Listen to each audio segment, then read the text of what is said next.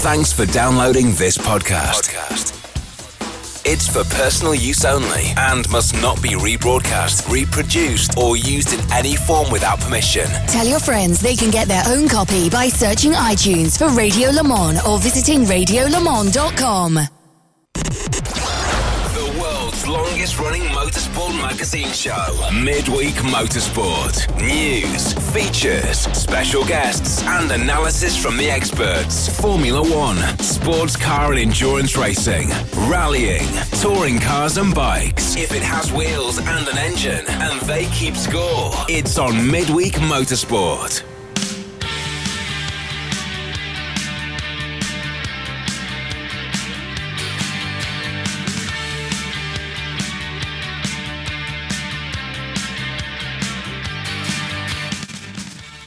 Hello, everybody, and welcome along to Series 14. No, s- yeah, Series 14, episode number 7 of Midweek Motorsport. It is just after 8 o'clock here in the UK. Just to prove we're live, after 7 overs, it's 63 for no wicket. Uh, up in London, I'm John Hindhaugh, by the way. Up in London is our executive producer, Tim Gray. Good evening, Tim. And they seem to be playing with a tennis ball, given how far that thing's flying out of the ground Uh, over I- and over again. Do you remember? Are you? You're a bit younger than me. Do you remember those Powerball things that were the little bouncy balls that if you fired them off, they went ridiculous distances? no.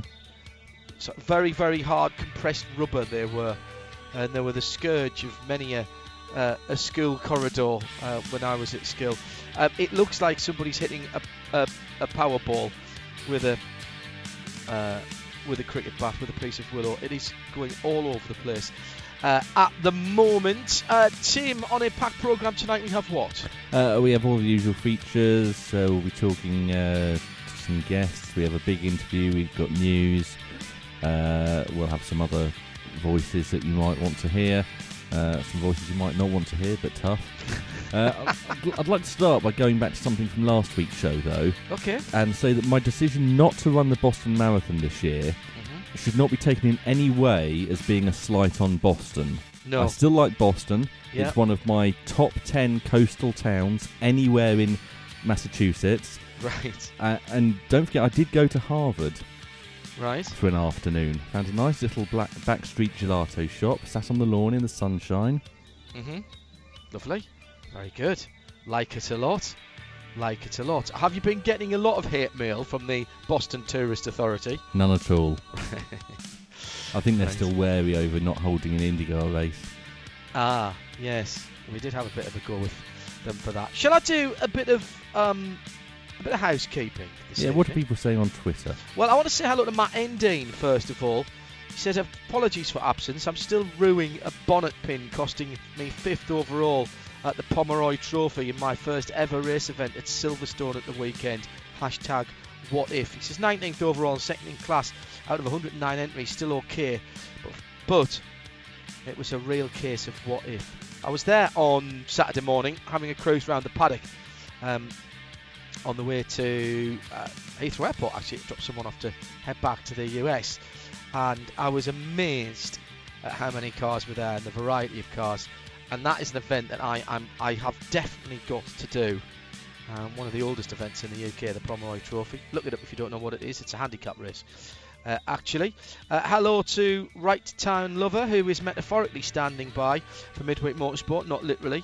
Kevin Payne says no AFAs, no apologies for absence for him. Back in the UK, no live football. Might not be able to listen live, but I will finish it uh, from the podcast in the car on Friday on the way to race. Retro, Martin Webster, up at 2:45 a.m. for work, but looking forward to the podcast. Hello, Martin. Whenever you're listening to this, at Specutainment, Alexander Orkin has said uh, apologies for absence this evening. Out to supper with friends. I'll be on the podcast later. Jonathan Frank, very interesting this one. Um, AF half an ear. Apologies for half an absence. Gladly listening in on the way to work. We'll catch up in Bogota later this evening. Now, what I really want to know, Jonathan, is is that an auto correct or are you actually going to be in Bogota. And can you bring us a package back? Stop it. No airfares tonight for Tyler Kinghorn. He's having a snow day. Hello, everyone who's suffering from bad weather. Mike Sargent says tuning into Midweek Motorsport and the coffee run, always a wonderful way to cap off the work day. He's tweeted at Specutainment, which is how you can get in touch with us. Sean Randall, no F- AFAs tonight for the first time in a while. Listening while editing about 5,000 pictures for a new website. Uh, Davey Two Brews tuned in, ready. Out of work early, says Justin Henderson. In the car by myself, listening live for the first time in months. Keep your eyes on the road, please. Carol Brink is tuned in in Monterey, overlooking the bay. Right turn lover. Will uh, Gearbox Girl get the afternoon off from her uh, international Delgato obligations, though? Hmm. I have no idea what that means. We'll ask her later on. Partial AFAs from Rod Chalmers, who who cooks beef style burgers ahead of my late night swim training during the back end of the second half of the show. I'm intrigued, Rob. I need to know more. I suggest it has no actual beef in it. Well, he said uh, meat and probably taste free. Yes, meat free and taste free. I see what you're saying. Yes. Um, Miss Gatos son contendos, says Shea Adam. Uh, her Gators are contenders, apparently. I Um, think she means she's got a happy pussy. Right. Okay. That, Uh, that's my reading of that. I, it's a while since we've done any news in Spanish, but Well, it's it's true. Well, and and as we well know, she does like to share uh, pictures of her shaved boo boo. Um, if you haven't seen Boo Boo, her cat, she uh, he is an absolute corker, particularly when he's just been cut. Uh, Marcus Miller says, "I'm here, I'm waiting for an electrician." Um, and working and listening live, Ben Parker tonight, as well as Adrian League who says, "Late again, here now. I'll just have to copy other people's notes." Very good. And finally, uh, Sankey says, "I'm here live. Just finished my tuna steak dinner at that sounds Specutainment." better than beef Yeah, style does. burgers, It doesn't does. it? Beef style, meat style, beef style, really. Uh, let's play the jingle and get into the top story. Lots to get in tonight. All the latest motorsport news from around the world. Midweek Motorsport. What's the top story tonight? By the way, Nick Daman not with me tonight. We're going to uh, try and connect to him.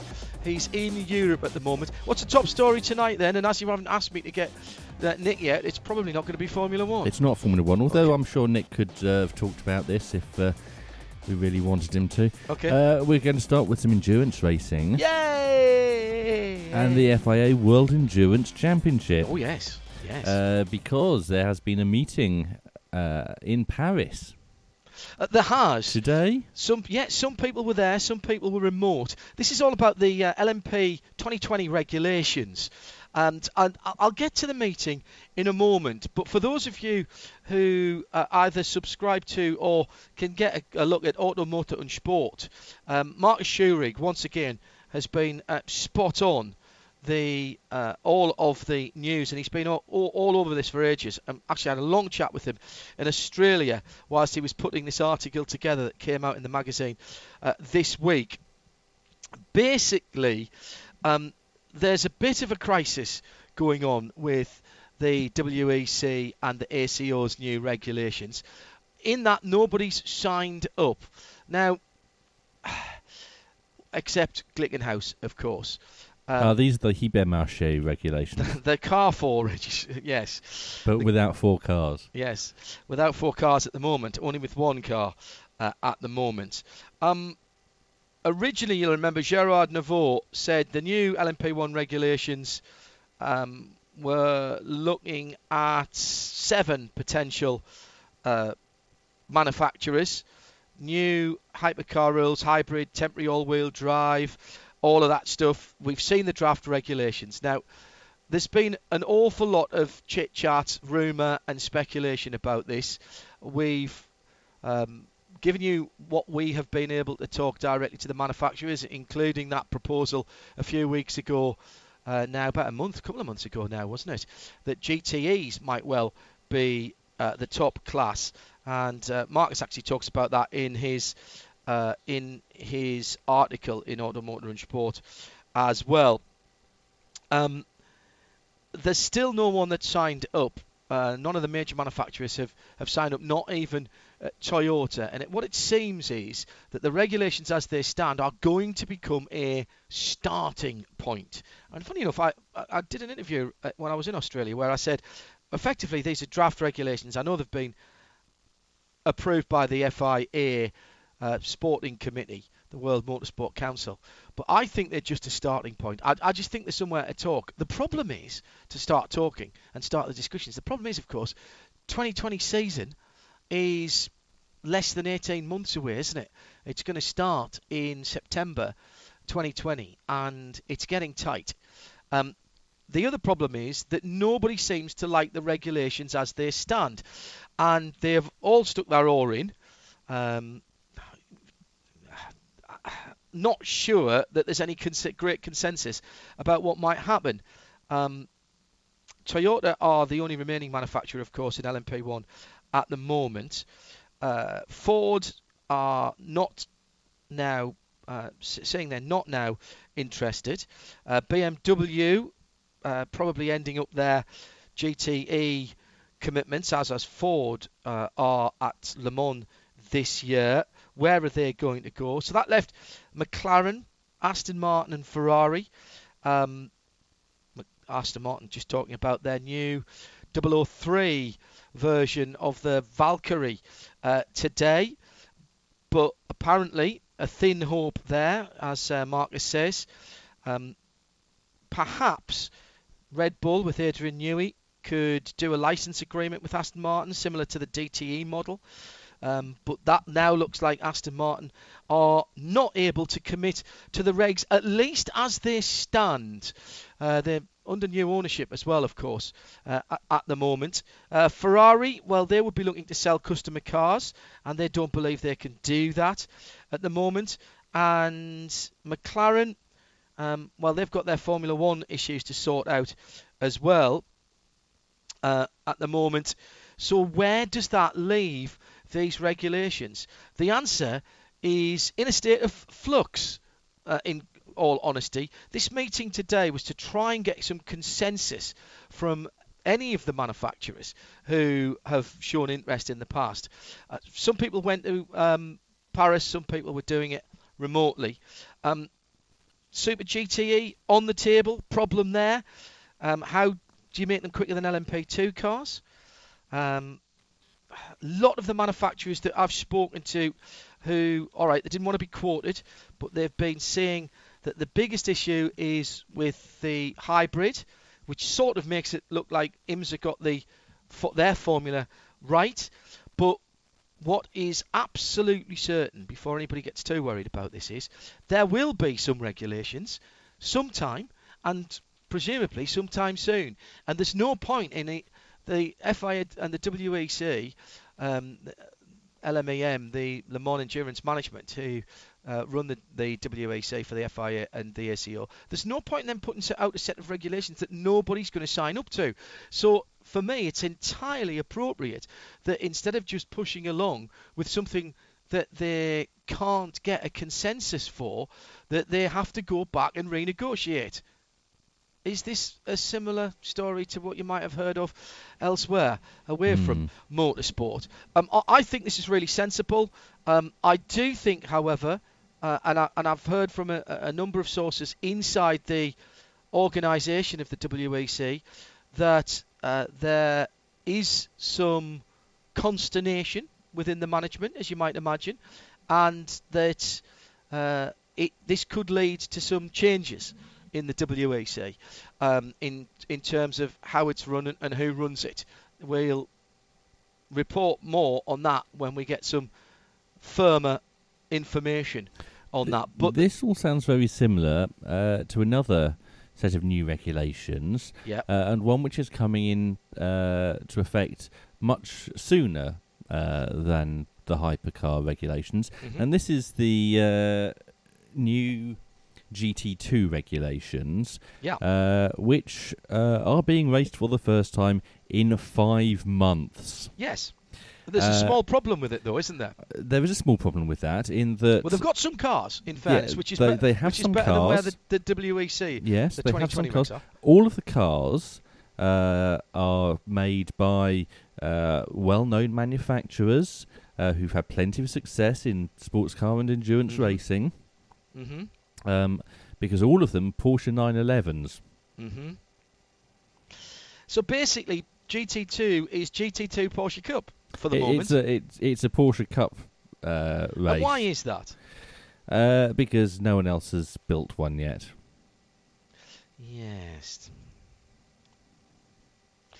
Um. Hmm. Porsche, on the other hand, uh, Very happy selling cars like mad.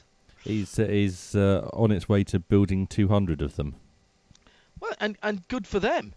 You know, good for them. They, um, they've seen a business opportunity. They've responded to it the quickest, and you know, I I think that uh, other people will come along for that because that's a more accessible formula, and and it's based on something that already exists. Um, the the issue with the 2020 LMP regs is that it's effectively a blank sheet of paper, and as with anything that's committee based, everybody's got a everybody's got a view on it, and everybody has got a vested interest in, in making theirs better than everybody else's and making it most relevant to their marketing campaigns, and and therein lies the issue. Uh, let's move on to a different WEC story. All right, I thought you were going to ask me about the Valkyrie. No. All right. Uh, and Let's just. Uh, uh, one Go fun on thing to say is, uh, everybody's been looking at the Aston Martin today, the the Valkyrie 003, which is their third version of of that super hyper mega car. Um, let's just remind ourselves the first version hasn't turned a wheel yet. Um, and the AMR version's not out yet, so this is the third version, but it's not out yet. And also that the original 2020 regs, there was nothing in that that said you had to have a road car, or indeed a number of cars. You could build one. You could build one. It's proper prototypes. That's how it was. But whether that will remain, I don't know. I just think everybody needs to calm down. And I love the concept. I love the idea of big motor manufacturers taking on bespoke um, um, chassis manufacturers. We've got Oreca and Rebellion talking about doing a car. We've got ByKolles uh, putting out a, a rendering. It is a very basic rendering, in fairness. Um, we've got Glickenhaus. We've got other people who are interested, but at the moment we haven't got consensus on the regulations, and that needs to come and needs to happen quickly. Or the other thing that could happen is the new regulations could be put off and we could grandfather everything in as it is. The problem with that, Tim, is that as you know, and as we've talked about here on Midweek Motorsport, the ACO tend to have a rolling uh, regulation change. yes, formula they, they within do itself. a class at a time. Yes, So, so, that, if you put this back, then you're eating into another class or grandfathering another class. correct, exactly so, exactly so. Sorry, carry on. Uh, you mentioned ByKolles there. A couple Yes. of weeks ago, we mentioned that they weren't on the entry list for Sebring no, they weren't. uh, due to an engine problem, Yeah, uh, which was that they didn't have one. Uh, Uh, they were in dispute with their engine supplier. I think it's fair to say. Yes. Uh, they now have a new engine and they're going to be racing it at Spa. Uh, that is the penultimate round of this Indeed. long transition season. It will now use a 4.5 litre V8 Gibson engine. Yep. Uh, which, as Solid we know, unit. is a, a good engine because Mhm. uh, other people have been running it. Yes, correct. Uh, John Manchester from Gibson says everyone at Gibson is delighted that our engines have been chosen by yet another top flight team. We're looking forward to working with ByKolles in the coming seasons, and this new partnership signals the start of an exciting new phase in their efforts to compete at the highest level of world sports car racing. Third different engine that they've had. They've Uh, gone AER, Nissan, Gibson. So they're running out of people after this, unless they can persuade Cosworth to do them a motor. Yes. Uh, um, while we're on the subject of uh, WC in Le Mans, if you were at Le Mans on Saturday Yes. and saw lots of crashed and burning cars, Yep. do not panic. No. It was the ACO's annual marshal fire training day. Yeah. 400 marshals were present, along with uh, ACO representatives including Eduardo Freitas, Patrick Morisseau, Jean-Marc Deltang, and Guillaume Longley. Right. Okay. Uh, before we leave WEC, a couple of other stories. Um, Brendan Hartley uh, will be subbing for Jensen Button uh, up until Le Mans because Jensen's got clashing commitments uh, in Japanese GT. Uh, and he will be first out as an SMP driver, Will Brendan, also, by the way, a Ferrari sim driver with Antonio Fuoco, Davide Rigon, and Pascal Wehrlein. So, welcome back uh, to uh, sports car racing for Brendan. Um, Brendan will be out first as an SMP driver at the WEC test. 29 cars on the list for the test. Um, not there who will be in the 1,000 miles of Sebring Corvette Racing. Well, they kind of know their way around there. Uh, Jackie Chan DC Racing and Dragon Speed. Everybody else there for the test with at least one car. And don't forget, uh, when it gets to race week in the second week of March, you'll be able to hear coverage of every session live on RS3 or indeed partially on RS1 because we've got Midweek Motorsport in one of those sessions, or are we going to move that to? Uh, Midweek Motorsport has been delayed for that week. We're now starting at 8.35. okay, so straight after the session, Yes. right? Okay, and that doesn't clash with anything else then.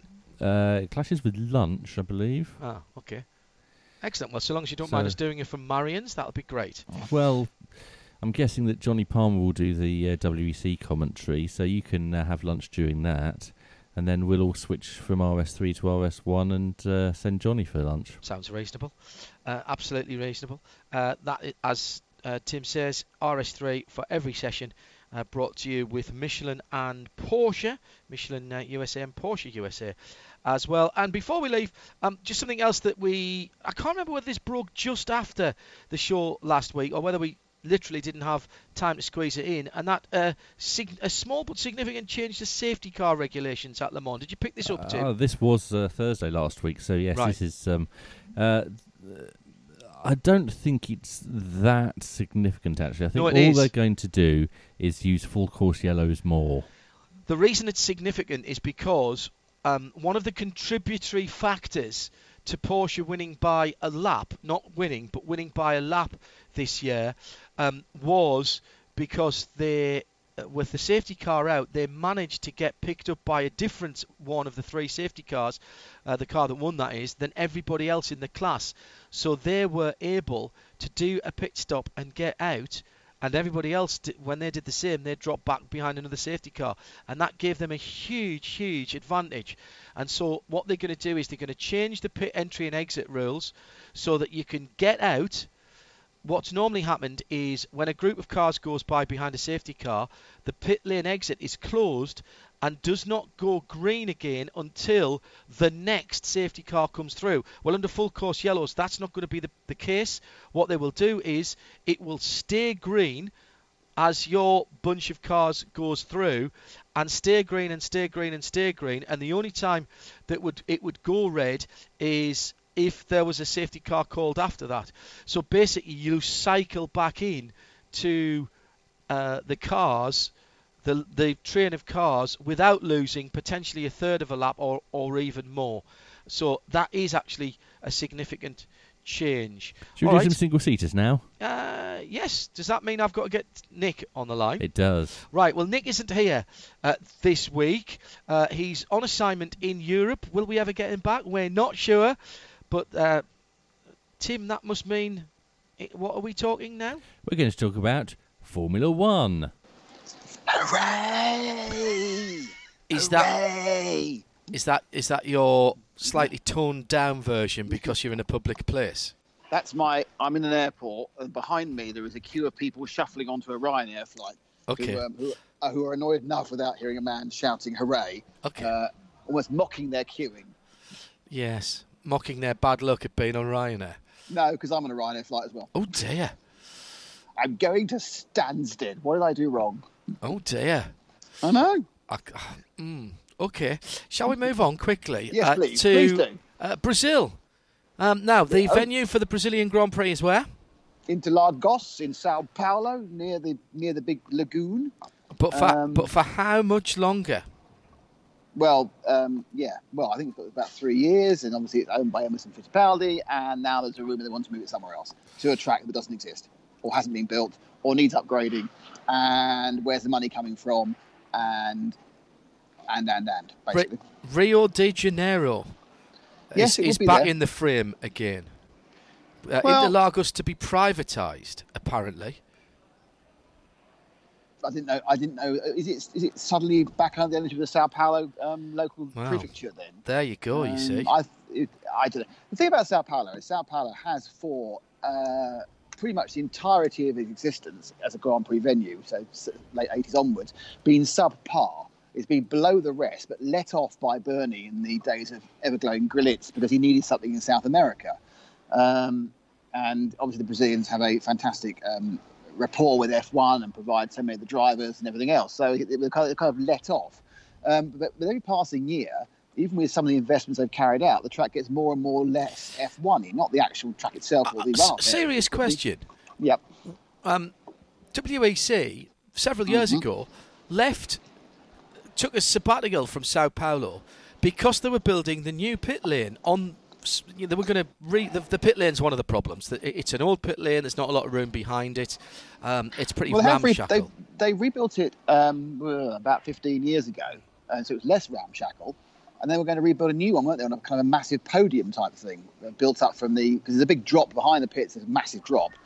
Um, yeah, I mean, there's a lot of things that are going to happen in Lagos, and some of them sort of eventually do. But of course, it's it's always down to money. It always doesn't seem to have the money to do it. The money's promised by money is promised by regional government A. Before regional government A can spend it, they've been voted out, and regional government B are in, and they're not sure about about uh, about using public funds. And then then regional government C comes in and, and says absolutely no, and then suddenly regional government A are back in again, and, and they say yes. And and you know that is the problem sometimes having a government-owned racetrack. Is that you know do we want to provide this, that, and the other for the public, or do we want to build a racetrack? And of course, the um, it's always about intangible investments, which obviously the argument happens every year in a Melbourne and Albert Park, because obviously that's a lot of cash comes in the Victoria state government. They all go, look how much is brought in, but everyone goes, but hang on, how can you prove that? And that's the, the argument about government support of um, uh, racing circuits.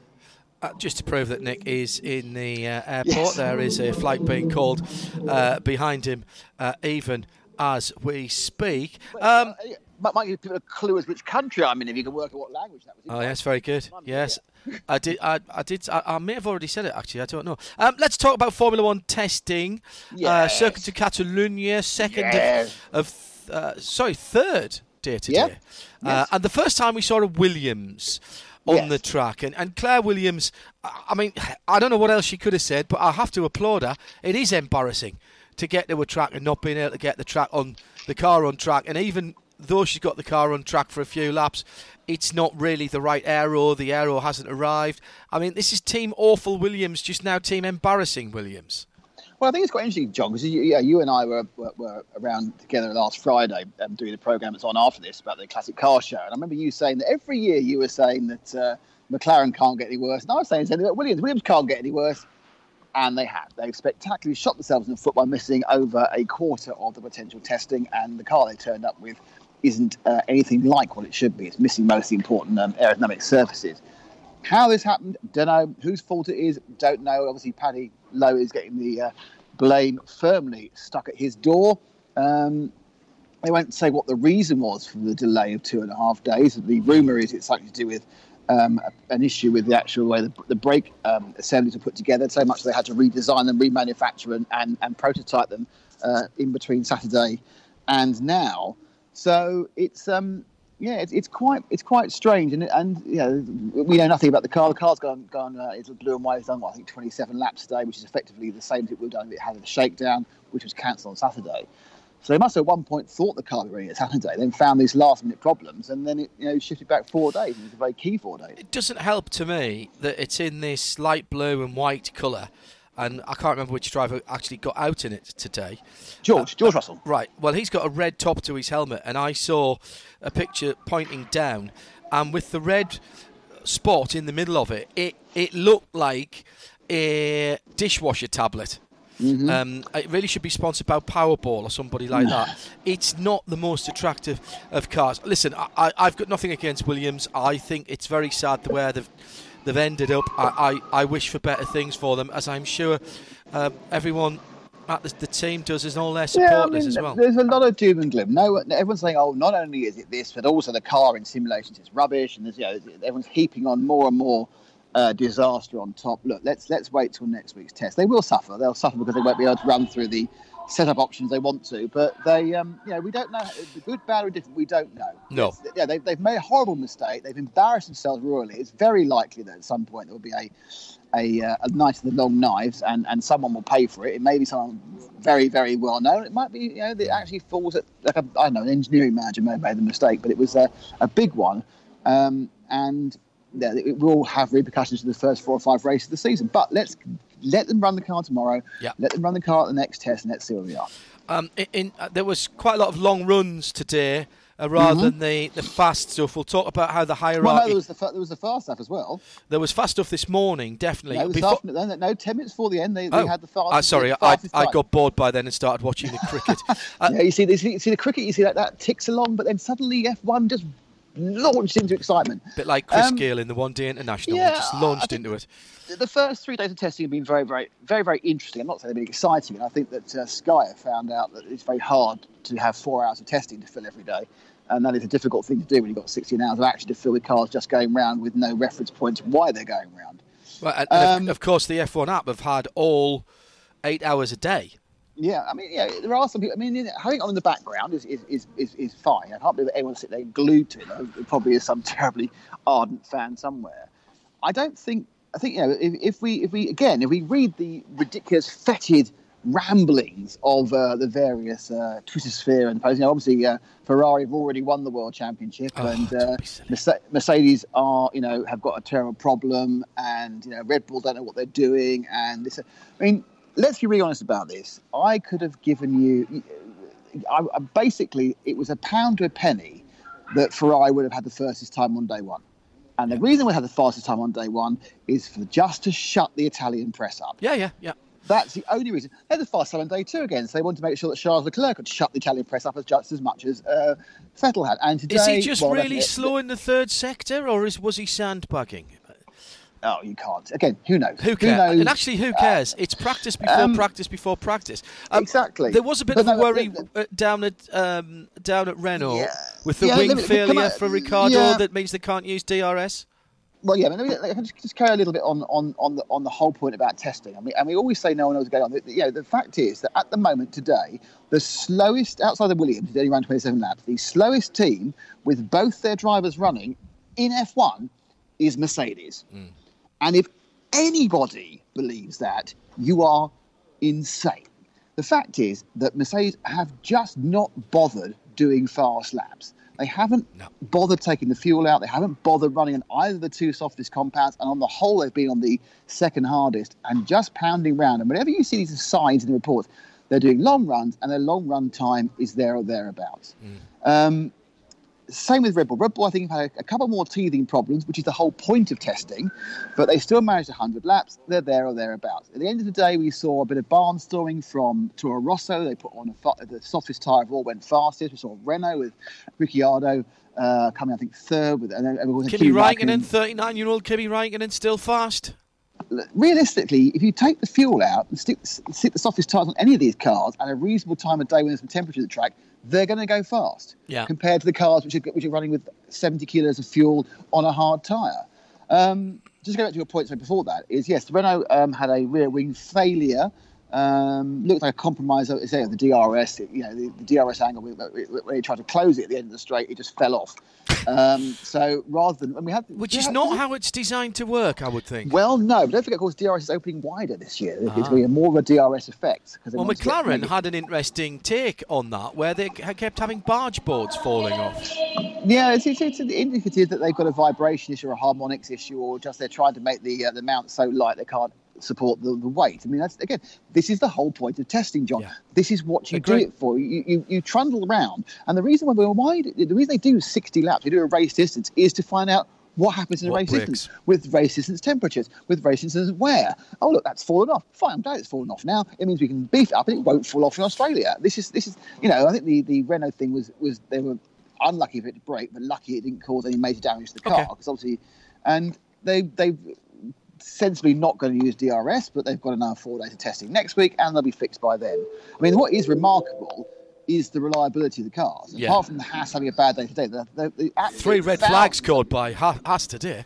Yeah, the thousands of laps. I mean, Mercedes. I think also. I think it was it was being proven. Also, I think with this um, massively improved reliability, I think Mercedes' idea of, of giving both the drivers half a day actually appears to be the best way of doing it Yeah. because the physical limit on a racing driver appear to be like yeah we've seen uh, both Raikkonen and and Vettel. I think also Leclerc uh, do about 130, 135 laps, which is two race distances. Because at that point, that's really hard. Yeah. You know, so, but, but, but what Mercedes have done is by Okay. giving both their drivers 85 laps, they end up doing 100. As you get more laps by doing this half and half, and of Yeah. course they can then recover during the, the following day. So I think that may you may see with this reliability improving that more teams will look at this this, this split um, day concept. You Yeah. know, it doesn't, there's not a lot of change between the two cars. Just the pedals. Yeah, go for it. Uh, sorry, uh, well, changes on the car. You you were saying that. Okay, change on the car. Front wings, rear wings, different. Lewis Hamilton said couldn't feel any difference at all when he was following another car. Well, you're not going to say you're not going to feel the difference, are you? Until you get in the heat of battle, because when you're following another car in testing, you don't really care. Um, when you're following a car in a race, it's really, really important, isn't it? True. Um, there was a good point made actually that I read that actually in many ways, if, if they manage to stick with the status quo, that is an improvement because otherwise, if they'd left the way things were, it would have got worse. Yes. So by Cars are no they- slower, are they? They were expected to be two seconds Um, slower, and they're not really.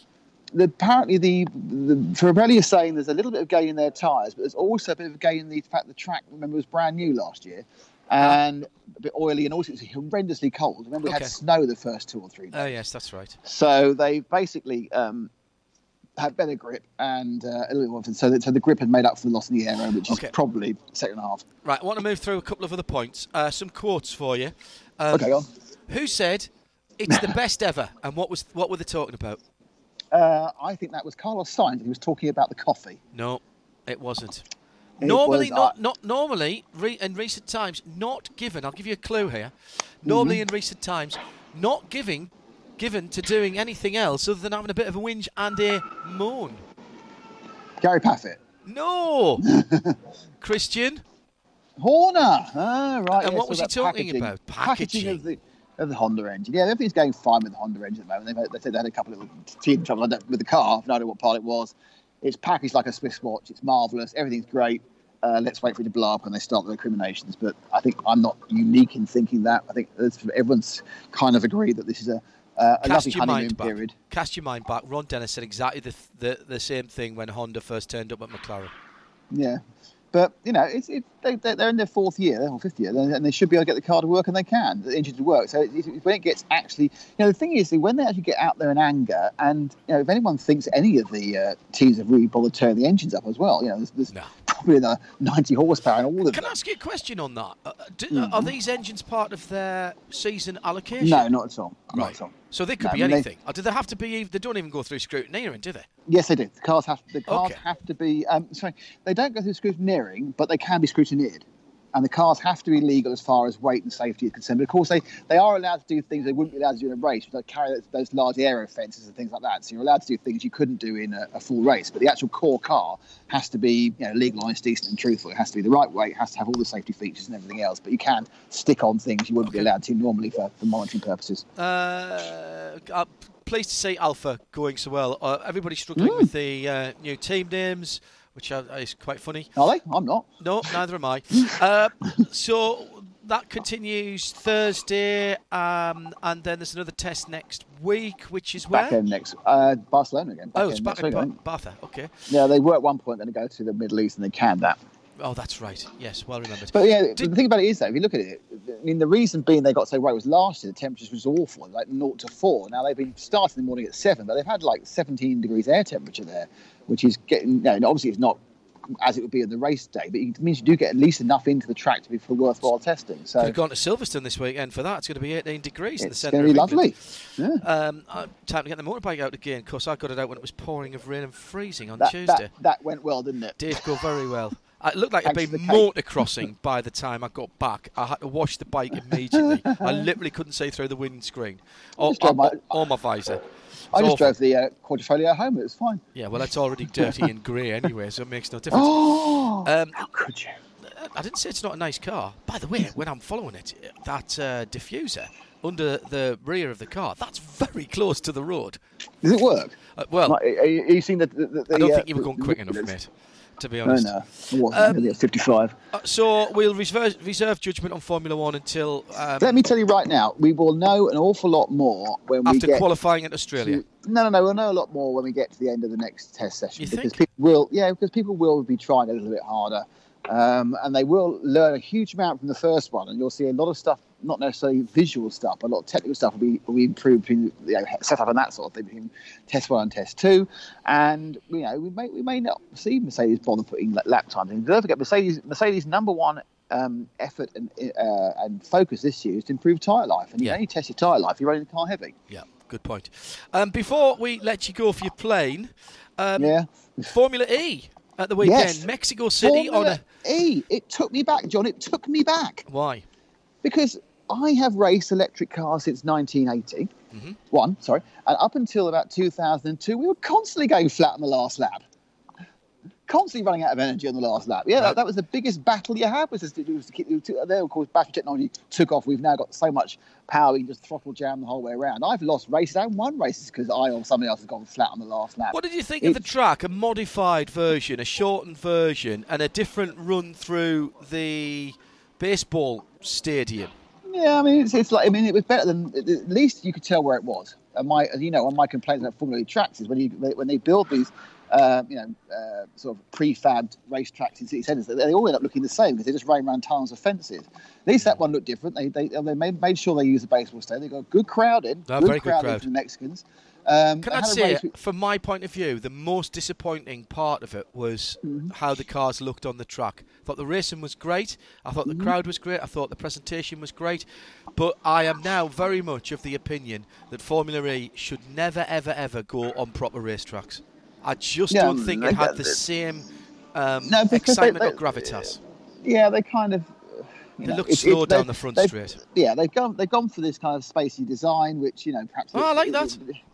But yeah, I mean they're, they're not. You know, whatever you say, they're not quick. I mean, you know, they've got 320 horsepower. They try and hide that by saying kilowatts, which no one understands. Um, you know, and they managed to get a bit of action by the, um, the, the whatever it's called, the super hyperloop thing, whatever it is, uh, Super Mario Brothers. Attack- but no, attack what, what, mode. What was really interesting was they, everyone was saying it's going to be a flat out race. It all went flat out, and then they ran out of energy. And you're sitting going, Despite the fact they had a long red flag.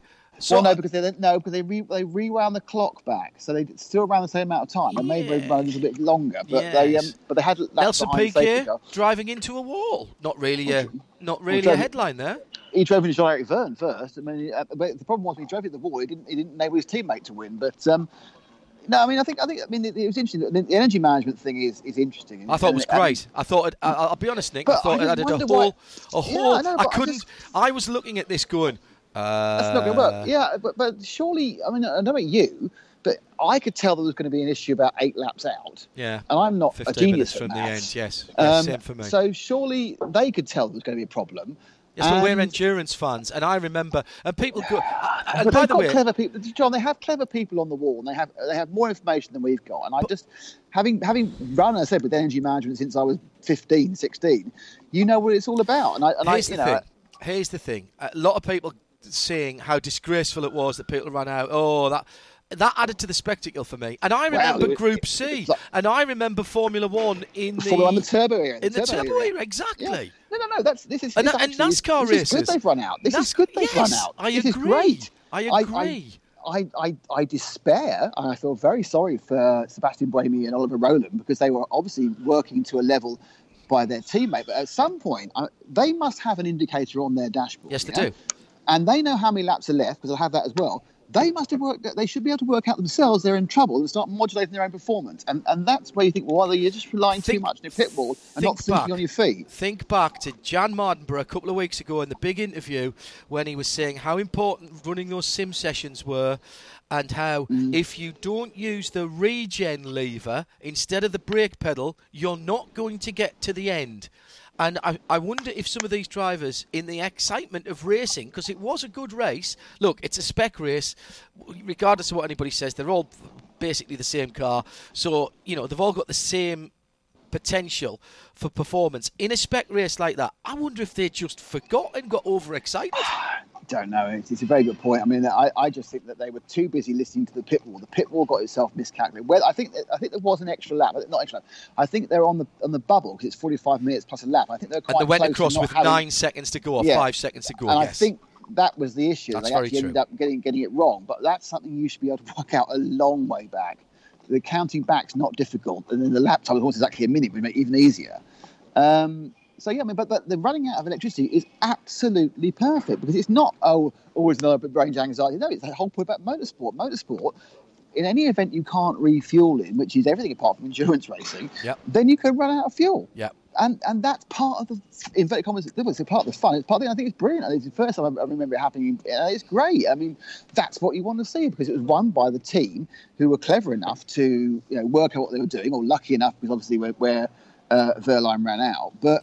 Great, great stuff. I mean, in fairness, yeah, Fair play Wehrlein- to Wehrlein, who had the uh, sense to just lift off and disconnect everything Yep. and coast across the line. Because even though he was at zero percent, he Mm. didn't use any more, so he didn't overuse. Because there's always a bit left.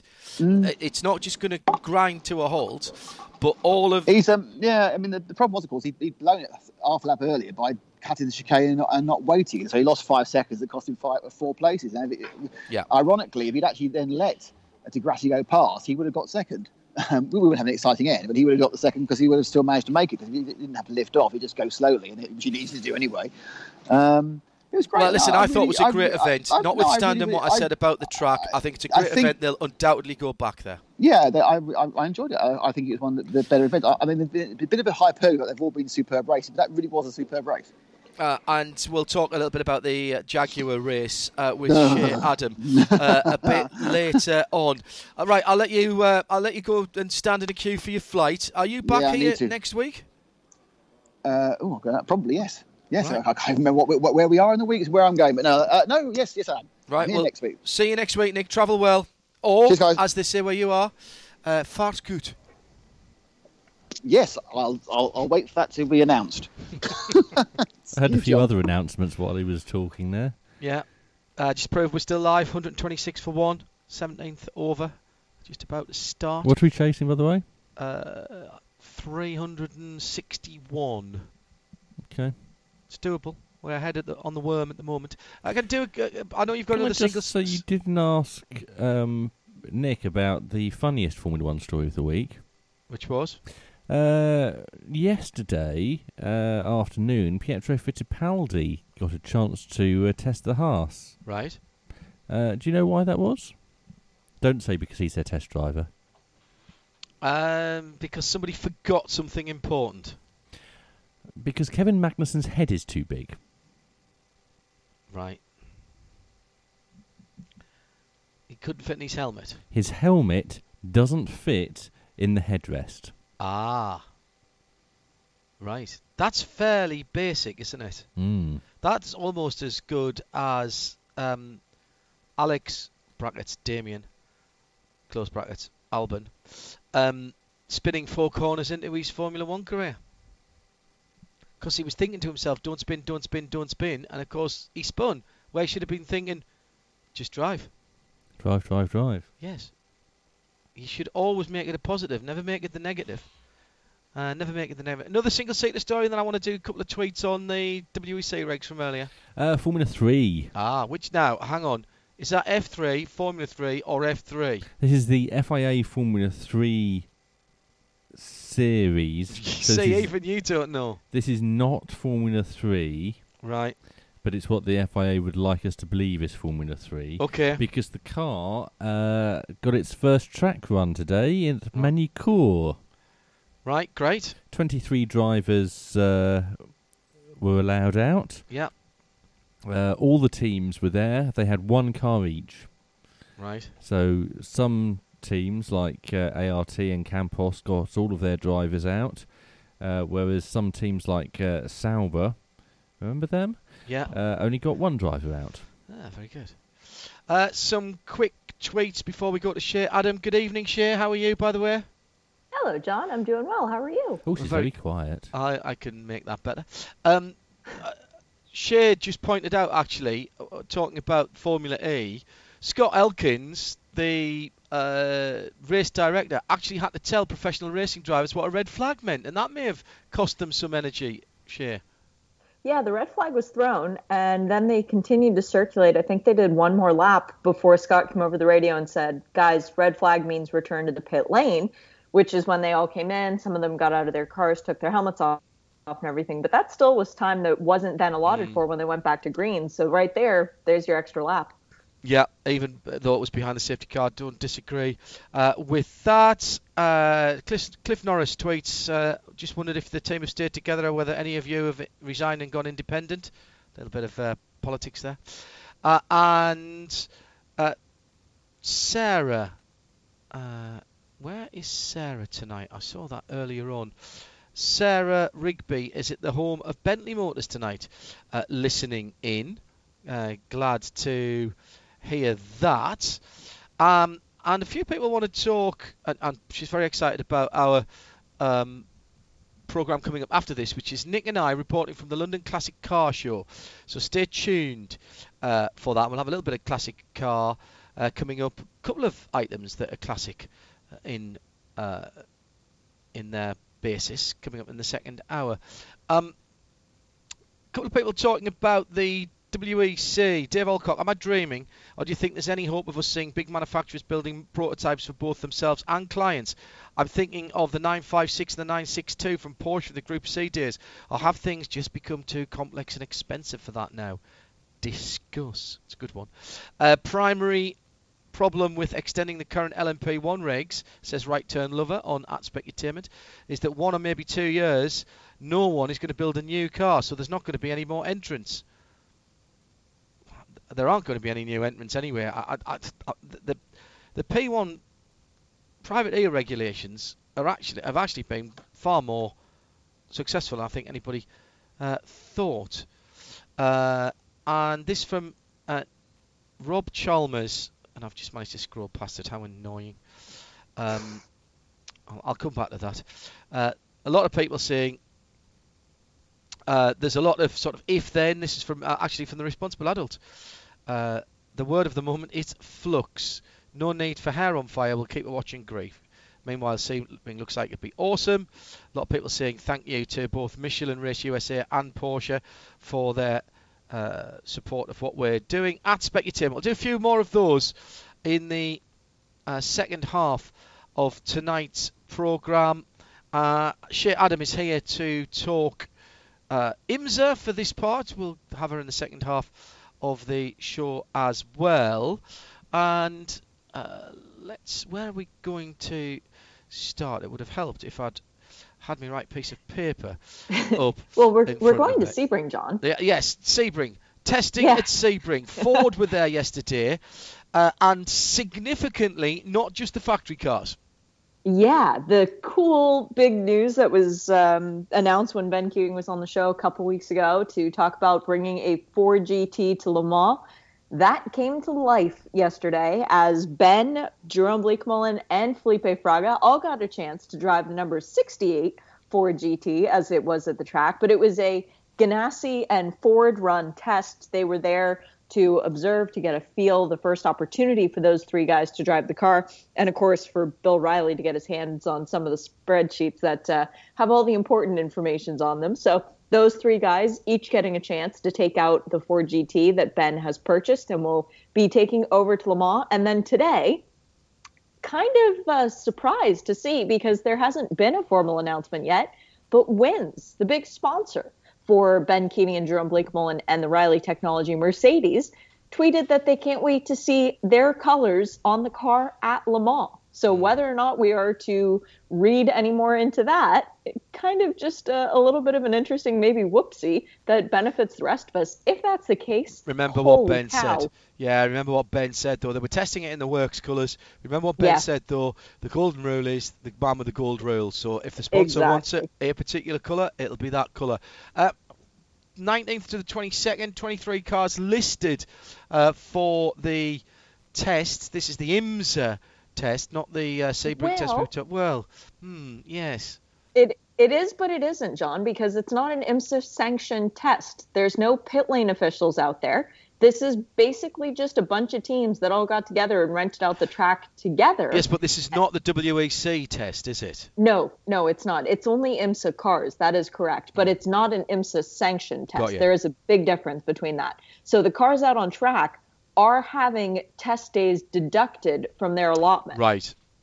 And quite So a, quite a lot of them. 23 cars listed, but through the uh, wonderful um, actions of people on Instagram and Twitter, we know there's at least three three others. Uh, a couple of Ford GTs which aren't listed, the 86 Acura, um, and we've also h- know that the, the third drivers for the two Porsches as well.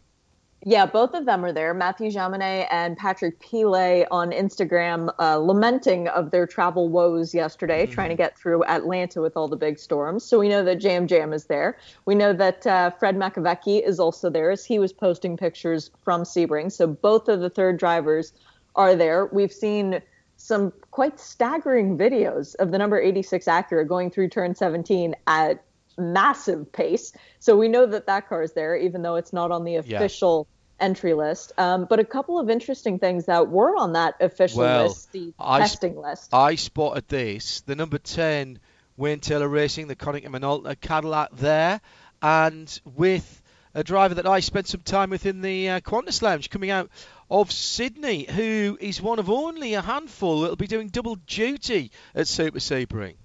And apparently, this was announced during the Daytona week, John, but I don't remember it. Um, I've seen pictures of Matthew Vaxivière in the press media center as part of the announcement going into the 24 hours that he was going to be the endurance driver. But I don't remember that sticking for some reason. But Matthew clearly clicking with Renger and Jordan very well in the Daytona winning DPI the three of them seem to be cut from the same cloth, and uh, the test has been going well so far for them. They're done today, but there's a whole slew of cars that won't even get started until tomorrow, including one Mazda for all four drivers. Another one of the guys who's going to be doing the, as he termed it, 20 hours of Sebring, Harry Tincknell. Yeah. Um, so they've got one car testing for all four and, he's dri- and don't forget, he's driving for two different manufacturers because he's Mazda in IMSA, and, or should I get it the other way around? He'll be Ford in the um, thousand miles, which is a, a- Yes. a- it will be a maximum of eight hours. It will finish at midnight on Friday night. Um, so Johnny's got a late turn for that one, um, and and then the 12 hours in uh, in the in the Mazda. That, he's gonna he is gonna be sore on Sunday. I, I think we should set an alarm for him at about 5 a.m. on Sunday, don't you think, John? Just think, to see what I happens. I think he will kill us. He would, he he would would too. absolutely kill us.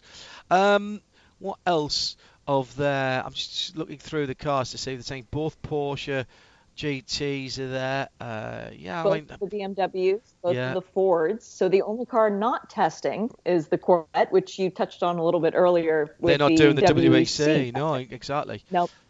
Um, they've won three out of the four last years. They don't really need to do that much testing. Fair point. Um, a new car for the FAF concern um, and and required after Daytona.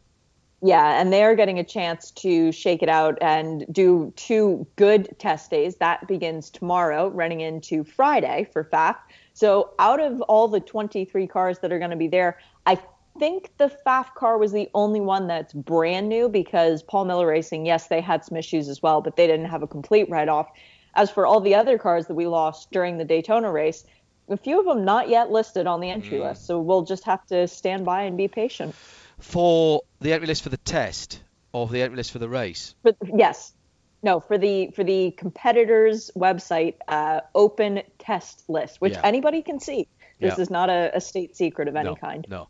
Um, Rahal Letterman Lanigan, you mentioned both the BMW uh, M8 uh, GTLM cars are there. They've had a busy few days because they were down in Mexico with the Jaguar I-Pace race. Yeah. And a uh, lot of lot of screen time for Bobby Rahal and Piers Phillips. Yeah, and, and they were having a lot of screen time too, John. Every time they went to a camera shot, Piers was looking at his phone, so not sure if he had timing and scoring up or maybe cheat looking at the footy scores or something. he'd, have been, but, he'd have uh, been watching to see how Newcastle uh, were getting on. Uh, Katherine Legge, pole position. Um, Bryan Sellers sharing the front row in there too. Uh, Jaguar I-Pace uh, Cup cars. Uh, Cat went on to win, and the extra point is given her the championship lead. Brian in a three-way tie for second place. It was a bit of a crash fest though with the was it Roberto Duran who was the VIP driver causing carnage at the uh, at the Uh, back chicane. Salvador Duran. Salvador. Duran, sorry, yes. Um, but no, it was it was a very interesting race. Brian for sure was applying the pressure the whole way through. By the way, there's an app for people here in the states called Caffeine, like the stuff you drink in your coffee. Yeah. If you download it, it's free and it allows you to watch all the races anywhere in the U.S. So you don't need a subscription or anything. Thank you to Jamie for pointing that Yeah, out over the weekend. Jamie Howe, Um, yeah. It it was a great race between the two teammates. You could tell that both of them had been given the instructions not to hit their teammate. Both of them abided by that.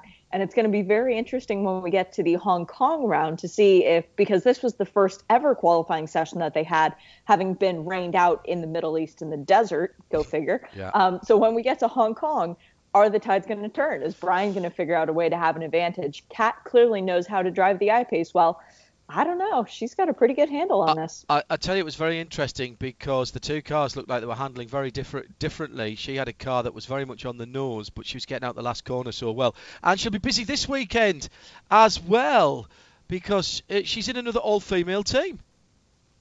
She is. She's going to be running in the Asian Le Mans series. So again, another weekend where Katherine Legge is uh, flying all around the world, jet setting. Her team is, in the WeatherTech Championship is one that's up testing at Sebring. She's obviously not there, going over to the other side to try and win in another different kind of car. I think she's in an LMP3. Yeah, absolutely right. Uh, jumping in on a all-female, uh, all-female entry that's uh, had a, a floating uh, roster of drivers and supported by the FIA Women's Commission as well.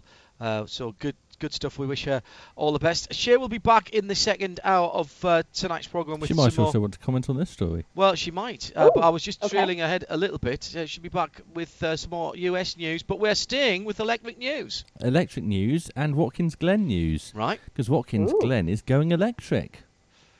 Right. They're, they're finally going to get electricity. Stop it. Not only that, Finger Lakes, I have, I think, got electricity. I think you're all right with that. They're doing it themselves. What? Homemade electricity? Homemade electricity. They're growing oh, electricity. That's cool. They are building a 350 acre solar farm, Where? Watkins That Glen? is Yes. great. uh, which will create 10 megawatts of power, or generate 10 megawatts of power, Right. uh, which will obviously power not just the circuit, uh, but uh, Oh, this is actually at the track. yes, Right. Okay. most of the surrounding area as well. Wow, it is cool. the largest solar project at a racetrack anywhere in the US. And here is uh, Watkins Glen uh, General Manager Michael Printup to tell us about it. this project that will produce clean, renewable energy that is free of water, waste, and emissions. We own um, 1,861 acres up there. So we're going to take property off to the west that we don't even utilize, haven't utilized ever. It'll be to the west of the track, so if you've got if you're standing on top of the race control tower, it'll be over your shoulder to the back. It'll be the size of um, almost the of what Daytona National Speedway is. So that gives you an idea of the scale of it and also where it is beyond the car park to the west of the track. No, very good. Round of applause, do we think there, Shea, for that? That's, that's pretty cool, isn't it? Pretty cool. Uh, They're not uh, the first uh, racetrack to have a, a solar farm. Poconos had one for a few years, but Are- on are a we- much smaller scale. It's about a tenth the size of what this will be. are we impressed with that, Shea? Very, very much so. What a what a brilliant use of Yeah. all that land, and it's a sunny place. No, it is. Very good. Very I went good. to Watkins Glen and it poured with rain. It- It, was torrential rain. It was flooded. They abandoned racing on the Saturday. It was Shea, so wet. Shea lost two pairs of traders to that particular year. Um, you're listening to Midweek Motorsport just after nine o'clock. Still to come on Midweek Motorsport. And is there any chance you could bring some dessert to the VO booth, please? Uh, that's Mark. He's at the big time now. He's doing all the CNN voiceovers. uh, as well. And. That's why responsible adults watching CNN. Yes, always, because it sounds like we're go- always going to go into something from us because he does all the CNN stuff inside Africa. So good. Anyway, second half of tonight's programme, Shea will be back with some more American news. We'll have more of your tweets at Specutainment Please. Lots going on there in terms of all of the uh, uh, all of the bits and pieces we've had on tonight. There'll be a distinct classic uh, look to the second half of tonight's programme, which kicks off with our big interview. And it's all about tin tops. And that comes next here on Midweek Motorsport, Series 14, episode number 7. And don't forget, we've got more classic after the show tonight. Midweek Motorsport on RS1. So, with the uh, London Classic Car Show special to come tonight, uh, we thought we'd lead into that with a couple of classic items. We'll have uh, Richard Webb talking to us uh, uh, from Travel Destinations uh, later on in this hour. But first, a phenomenal piece of news for those who, like me, were brought up in the era of Super Touring and before that, Group A and Group 1 touring cars. Uh, delighted to say that the Dunlop Saloon Car Championship is back for this year and it's been rearranged, which is fant- rearranged. Yes, well, sort of reimagined, uh, if you will. Uh, and uh, the, the, there's going to be a, a different look to how things goes on for 2018. Still uh, four rounds of the championship. And uh, on the line now is Jonny Westbrook, who is going to explain all of this to us. First of all, Jonny, good evening. And how did all this come about? Okay, uh, well, firstly, John, thanks ever so much for having us on and uh, talking to us tonight. Um, the this whole sort of adventure started way back in 2012 for me and a good friend of mine, Dave Jarman. Um, and we started out with a concept of running original, genuine touring cars on a grid together, um, bringing back a really evocative sort of 30 year period of, of touring car racing. Um, and you know, it, we, we we both owned cars at that time. It was you know, and, and we both were lovers of sport, very passionate about it. Um, and there was nothing out there at the time, so we sort of set off, and with some help from well, a lot of help from the HSCC and the guys at Silverstone Classic. We started in 2012 and we ran through, I ran through up to 2016 with Dave. Dave carried on in 2017 and the HSCC took over the series properly last year. Um, didn't quite go the way we wanted it to. It kind of evolved into a bit of a monster, as these things do. Um, and um, and and and what what what it really did is it lost the focus that we started with. So right. the focus was beautiful, genuine touring cars over the years, over a 30-year period. Group One, Group Two, Group A, and Super Touring. Really evocative sort of liveries, memories, sounds, um, and drivers. And and that's where we've gone back to a clean sheet of paper now with fresh management at the HSCC and Dunlop, and here we are. And, and I love it because touring cars in the UK. I mean, the UK motorsport public have had this massive love affair with touring car racing. It's always been the very top line of of uh, national racing here in the UK, as you say, over 30 years ago. Three distinct eras that are represented here, starting with Group 1, which people of a certain age, my age uh, particularly, um, will uh, really be interested in because this goes back to the days when you had to build 5,000 production cars, um, European Touring Car Ch- Championship. So, uh, but it, it was those classic David versus Goliath battles of the big engined American cars like the Camaros and the little minis, and in the middle, all the stuff that we loved like XJSs and RX7s, Jaguar, Porsche, all, all these all these cars going through uh, that, and and you've picked a name out here to honour in that era, the Group One era, that is absolutely synonymous with that that that era of, of uh, saloon car racing.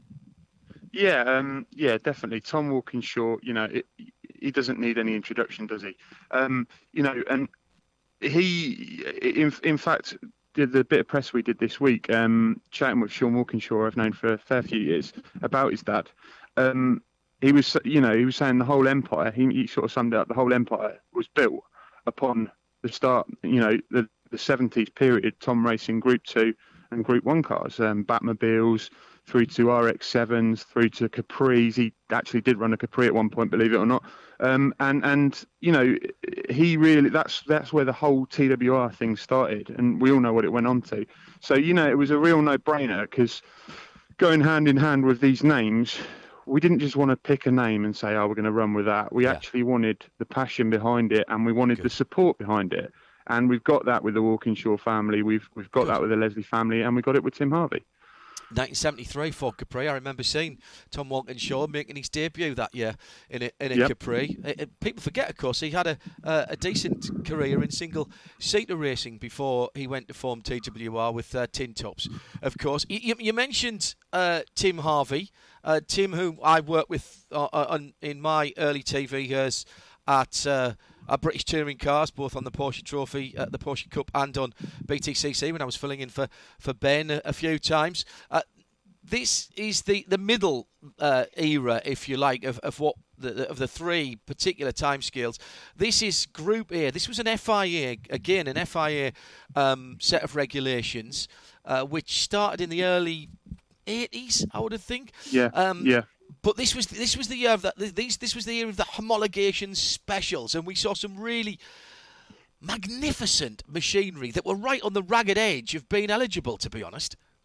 Yeah, hundred percent. And I mean, you know, it's a, it, you know, as they all are, it's a very evocative time. Yeah. I think the things that, that spring to mind for most people, starting with the XJSs, the Bastos Rovers, going through to the M3s, to the RS500s, and you know, it's, it's difficult to single out a particular car because there's some crazy stuff around. There's Maserati, Maserati Ghiblis, mm-hmm. you know, um, Toyota Celicas, Barry Sheene in a Supra. I think you know, it, it just you know, there's so much content. There's so many incredible cars and stories and drivers you know, the reason, you know, Tim has been behind us from the word go. He's been incredibly supportive.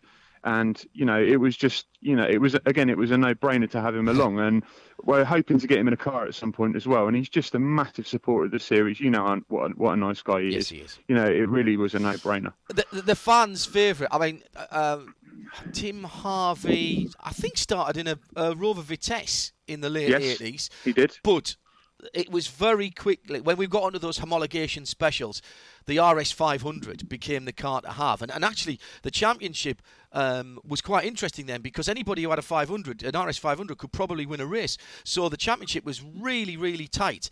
And uh, tim drove the labatt's car uh, didn't he? And and, and they be, i mean that was their, that was ford at their very best at that stage shelling these cars out like peas to anybody who wanted to buy one yeah, hundred percent. And you know, you've obviously got the big names there, Rouse and Eggenberger. There was Terry Drury, um, uh, Tim drove a Terry Drury car to start with.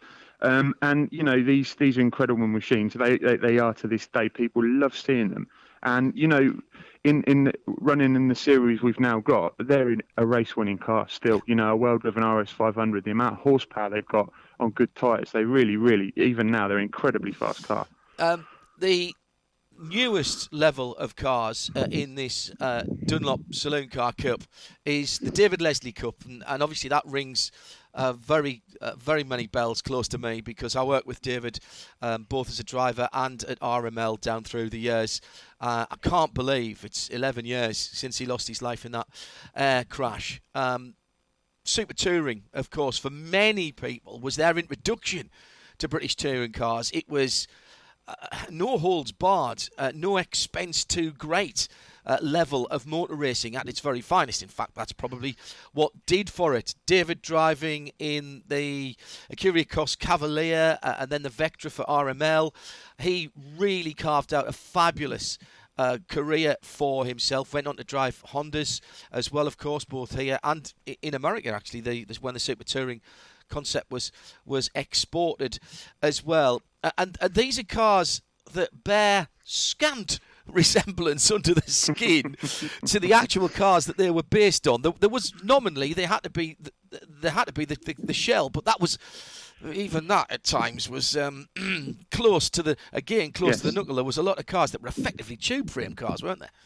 Yeah, it's uh, they're they're incredible machines. They really are, and um, it's great to, to, to be able to have them out on a grid with, with the Group One, the Group Two, and the and the Group A, and you'd be you'd be amazed how how similar in some cases the lap times are as well, even though different eras, different concepts.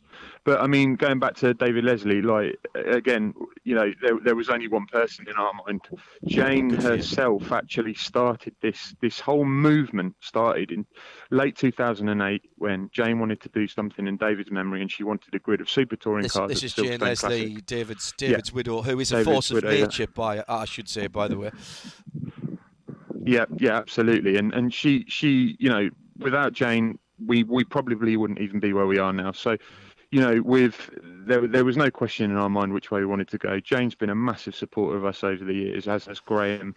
And and you know it, it's great that we can we can run something um, we can run the cars with his name above the door really because Yes. You know, he, he drove, like you say, he drove for a lot of different manufacturers. He got Ray Mallock's first win in BTCC and in the Ecurie Ecosse Cavalier, privately funded car. And then went on Extraordinary to in those Hondas days, by Nissan. the way. That was uh, Honda, Yes. Nissan as well. Yes. Um, and, and, and you know it, it, again it, it, I don't need to exp- you know there's there's no there's no really you don't need to introduce him we, we know he's he was just a bit of an icon of that era not only as a driver but the way he conducted himself Correct. off track and the way he was with people so yeah Always a big supporter of the Marshalls' uh, work as well. I learned that very early on from David, and it's something that has always been, I've always taken on through everything that we've done. Uh, I, mentioned that the high costs of, of the Super Touring era, they were, for the most part, uh, particularly towards the end of their life, they were only affordable by big manufacturer, highly funded teams. Um, the sort of budgets that were going into Prodrive, who were uh, running cars in those days, were probably more than they run their GT cars on uh, nowadays. It was an extraordinary. It was millions of pounds, and, I, and I, I, I- tens of millions of pounds, more than ten millions uh, pounds, I would say, probably in those days. Uh, ultimately, that did for it, uh, and the BTC Touring era came along, but low cost car. Um, that was the early 2000 MGZS, Honda Integra. I remember David driving a most unlikely racing car, the Proton Impian, uh, Vos- Vauxhall Astra Coupe, the Team Dynamics cars as well. They're going to be involved as well, which I, which I like the sound of. Yeah, we've you know we we we're, we're quite broad-minded really with our entry criteria. You know, we, we like interesting cars, we like cool cars, you know, evocative cars, cars that sound nice. Basically, the polar opposite to the sort of turbocharged one make stuff that we've got now. Anything that's cool. So, you know, um, those those cars really fit nicely. The, the, believe it or not, there, there's quite a lot of similarities between the way one of those cars is built and a Super Tourer. Yeah. Um, S2000 cars very m- much built in the same sort of mindset as a Super Touring car. Money, sort of no object, manufacture racing cars. BTC cars incredibly quick overlap as well. So, Yeah. You know, they've got a good home with us. Um, anyone that wants to turn out a nice, well-presented car, um, and and is, is on our wavelength really, that wants to race it for the right reasons. Uh, and, and there's the question, I suppose: How many of these cars are still around, and how easy or difficult is it to run them from the the particular eras? Super touring cars, I said they were they were fairly sophisticated cars, two litre twin cams, but putting putting out a lot of a lot of horsepower from those uh, two litre twin cam motors. I mean, they were com- they were computer era, definitely. Whereas the Group here was very much still, uh, if you go back to the Group One rather, particularly very much still spanners and uh, feeler gauges. Well, yeah, I mean, it, going across the eras, sort of cost per season, there's probably not a lot of difference Right. between between- everything on our grid. It's just you need to apply yourself in different ways. Um, a Group One car, it's probably got quite a hot sort of sorted engine in it, which could be quite expensive to maintain. Um, the cars themselves are worth an awful lot of money. RS 500, vice versa. Super touring cars, um, is there's there's a lot of the original people around. If you apply yourself properly and you've got the right mindset and you're enthusiastic, you can run one of those cars on a budget, no problem. Do you know Same with most, S2000. Yeah, do you know where most of these cars are, or are there always one or two that still pop up and surprise you? there's always there's always a Because it wasn't just the the UK woodwork. as well, of course, was it? We, we, we talked about international. All of these particular sets of uh, of rules were actually international, uh, in fact, global, uh, at, at one stage or another. Yeah, it it, there's still stuff that surprises you. So there's, for instance, there's a there's a, a, an original Gordon Spice Group One Capri has just oh. popped up in New Zealand, and it's come from Hong Kong. So you know, like there's these really random sort of stories of cars coming out of sort of hibernation, and and there still is. You know, Super Tourers are down in South America still. There's S2000 cars in the Dominican Republic. You know, there's there's all these crazy. You know, they've really gone sort of around the world, and and and you know, what sometimes enthusiasts sometimes they stay there and, and they rot away. Unfortunately, in the case of South America, in other other times people want to save them and they manage to get hold of them and they come back out with us. I, w- I want to see a Dodge Stratus Super Tourer. Um, uh, you might be waiting a while in the US. Well, there was. I mean, what? How how many different models of cars were there for Super Tourer? There must have been 25, 26, something like that. Yeah, I think there may be more. I think there might be like even 30 homologations right. for Super Tourers. Yeah, they're they're all over the place. There was that brilliant period of Super Touring where they were all over the place, and, and uh, Audi, of course, with the with the A4 Quattro, run, won seven Super Touring championships in a single season. I remember that very well at the time because obviously I was run talk radio and all that sort of stuff, and we were very, very much in, in, involved in all of that. Um, t- just let's uh, let's just whet people's appetite even more and tell you that the dates it's all UK based. Um, middle of May, uh, 18th and 19th on the Silverstone Grand Prix circuit for the International Trophy. The Masters Historic Festival, June the 8th and 9th, just before you head off to Le Mans. Those of you who are doing that, that's at Donington Park. June the 29th and 30th, just when you get back from Le Mans and the Nürburgring 24 at Brands Hatch GP for the Legends of Brands. Then August the 24th uh, to 26th, that's the traditional date at Oulton Park in Cheshire for the Gold Cup. So a, a tight little season there from May through to August, and important technical support being given to you by Dunlop as well.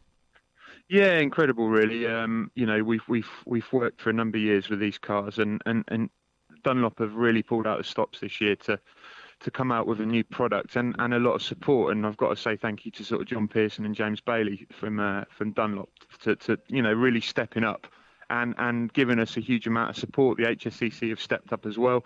Um, and some of us original guys that are around at the start of this whole concept have, have, have, sort of come back in, come back to it because of this, you know, level of support and realizing the amount of passion there is for the whole, you know, generations of cars we're talking about here. Not we've talked a lot about super touring, but you know, we're we're we're looking at everything on the grid there, and it really is three races within a race. Yeah. And how many cars are you hoping to get spread through the three different championships that are all going to be on the track at the same time. And, and there's nothing wrong with that because if you go back um, not that long, actually, it was always multi-class racing in touring cars. Obviously, I accept that these aren't all of the, the same eras, but I, I, would have thought some of these lap times won't be a million miles off. You'll you'll get a you'll get a reasonable spread of lap times to make sure everybody can have their decent races. So, how many are you expecting? Um, I think we, would like to see between 25 and 30 on track for the oh, first meeting. Um, yeah, and, and you know, like like I was saying, um, you know, we, we're running three different podiums in this meeting. Yeah. Everyone gets equal Good. priority. Uh, we've got a hospitality set up. You know, we've we focus very hard on keeping the entry fees down. So we really tried to learn of you know from everything everything we've done in the past. Certainly driver standards and stuff like that. And you know, talking about closing speeds and di- different cars on track at different times, it's only the same as you guys with LMP ones and GT2s. Exactly or, right. Sorry, GTEs. Yeah, no, it's it's absolutely correct. Has it tempted you to get a car and get back out on the track yourself, Jonny? I might have a couple in the garage, but I've never actually. Uh, managed to uh, sort my license out and do it. But I do listen to you and your exploits, so Jonny. maybe one day I will do. Well, listen, if you ever want one driving, it would be an honour because that's that is the start of really my motorsport career and also my interest in motorsport. Although I've always been into endurance racing, as you know, I followed the touring cars for a very long time, and you couldn't help but trip over touring cars when you went to a national meeting. That was always the touring cars that was the uh, that was the the the headline act. I think it's brilliant, Jonny. Thanks for joining us tonight. Wish you and the team all the best. Have a fantastic season. Thanks ever so much, and uh, we'll definitely work on getting you out there sometime, eh? Sounds brilliant to me. Could be very dangerous though. Cheers now. Bye bye. Cheers. Thanks. Bye bye. Jonny. Jonny Westbrook there uh, on the telephone talking to us me in a super touring car. What do you what do you reckon, Shea? Is that is that going to work, or is that going to be just too dangerous? Has the responsible adult given her consent? She, she always looks at the car and tells me if it's all right to drive it. It's all about how prepped they are. And uh, Jonny, actually, I should have said there. Um, is he? No, he's gone now. Uh, he works for Bob Neville. For he's worked for Bob Neville for a long time for RGN, Oh, so he knows how to put a car together. So anything yeah, that that'd be high standards. oh yes, anything that comes out of uh, his uh, stable, and he looks after a lot of those uh, super touring cars uh, for other people uh, as well, including the John Cleland Ecurie Ecosse Cavalier, um, which we were talking about there, that that won uh, Varans, if memory serves, as a private car, privateer entry. Um, and he's got a couple of Volvos as well. I can just see me in a Volvo. I think that's right up my street. Um, maybe see if I can get a test with them before we uh, before we commit. You're listening to Midweek Motorsport. Still to come, we'll be talking more classics with uh, with Richard Webb uh, and the classic uh, motor show, uh, classic car show at uh, London's Docklands was on at the weekend. Nick and I went down there. You can hear our show straight after midweek motorsports. Uh, Jonathan Frank is really on his way to Bogota. He flies triple sevens for a living, which is fantastic. So, not sure if you're actually working quite yet, but he uh, said he would be picking up uh, part of it when he got down uh, and landed. We should And, definitely make this show available as in-flight entertainment. I think that's absolutely should be playing it over the PA as he drives along. A lot of lot of planes have got in, on board Wi-Fi now. Shea Adams still with us. Where would you like to go next, Tim? Uh, I'd like to go to Daytona. It was the big one at the weekend. The Three big ones. well, yes, but the the the big one was the Daytona 500. And And, we'll talk about that after we talk about uh, the truck race. are we going to start with the trucks? Yay! Start the, The- the Gander trucks, isn't it, Shea? Gander Yes, new, Outdoors. New sponsor. Yeah. Um, the truck race that felt a whole heck of a lot longer than 111 laps, and it wasn't even supposed to be that long. Um, it was uh, it's a bit of a crash fest, wasn't it? um, at one point, John, they actually said that Matt Crafton was benefiting so much because every time the caution would come out, there would be a massive wreck in front of him, and he and the bright yellow number 88 would just seemingly drive through it and then gain position. So Matt Crafton, by the last restart, was up into fourth, and everybody was saying, "Oh well, who's going to wreck in front of him this time?" Um, uh, eventually, I think we got on. uh, We were still just in double figures by the Yeah, it- the end of yeah. the race, but only just. I think it was nine trucks on the lead lap on Yeah. the last restart. Yeah. It was it was pretty um not a very good showing. for the- Overtime the after overtime after overtime, um, and Austin Hill was the winner. And here's what he had to say about it. Well, well, you know, uh, number one goal is to win the championship. So uh, we're locked in now. Uh, kind of takes the weight off of your shoulders going into Atlanta. We get to go have fun now. Uh, we're not chasing points. We're not chasing anything but wins. So um, that's going to be really cool. It's going to be a lot, lot more relaxed. Uh, I think going going forward. Uh, you know the the bonus structure that, that they have going on with Gander Outdoors and all that. That that's a cool deal. So uh, you know, obviously we want to go we want to go get that money. So uh, we're gonna we're gonna try every race uh, as hard as we can, and uh, if we come out on top, great. If not, we're gonna take a take a decent day and go go to the next one. Some uh, refreshing honesty there from Yeah. the driver who uh, is clearly just in it for the money. Yeah, uh, Yeah. And, and he won in the truck that won the championship last year, so he's got every chance. The the formula hasn't changed. He's got every chance of taking that championship again. Uh, And and what he's talking about there with the bonus is that there's a, a triple crown that's been instituted this year between three different truck races, and if the same driver wins all three of the races, Yes. he wins an extra half million dollars. So that's pretty cool. Yeah, very good. Very good indeed. Uh, the Xfinity Series is the uh, second division, if you will, of the uh, the NASCAR ladder. And how did that one go? Oh, this was a cool race, I have to say. And Earnhardt led from the best qualifying position, not the pole position, because the pole car had to drop back to the back of the field from the tire change. Earnhardt led Jeffrey, Hang on, by which the way. I was going to say Jeffrey. You should say Yes. that. Yeah. And this was the first Daytona 500 in 40 years without an Earnhardt in it. So that's another thing of note, too. But the Xfinity race was really cool. If you haven't seen Jeffrey Earnhardt's helmet, Google it. It was pretty awesome. I'll just leave it at that. But a very odd race because Brad Keselowski had his escape hatch start to come loose. That caused his car to basically turn into like a convertible because it flew off in the middle of the race. NASCAR said that they had to replace it. They couldn't just tape over it because that would be a safety issue. So the Penske organization having to replace a bit of bodywork that shouldn't have come off in the first place uh, during a pit stop. So he was out of it. But at the end of the day, wow, 240 races for Michael Annett, and he finally won. You know, taking a lot of criticism for if I belong in this car the the past couple of years, and and you know the results. I you know I, I earned that criticism and and put a lot on myself. So um, you know this off season and and just put everything I had into into this team, into this car, into this you know upcoming season, um, just to to make sure there was no variables that we can control and, and didn't. You know, just didn't want to, you know, you know.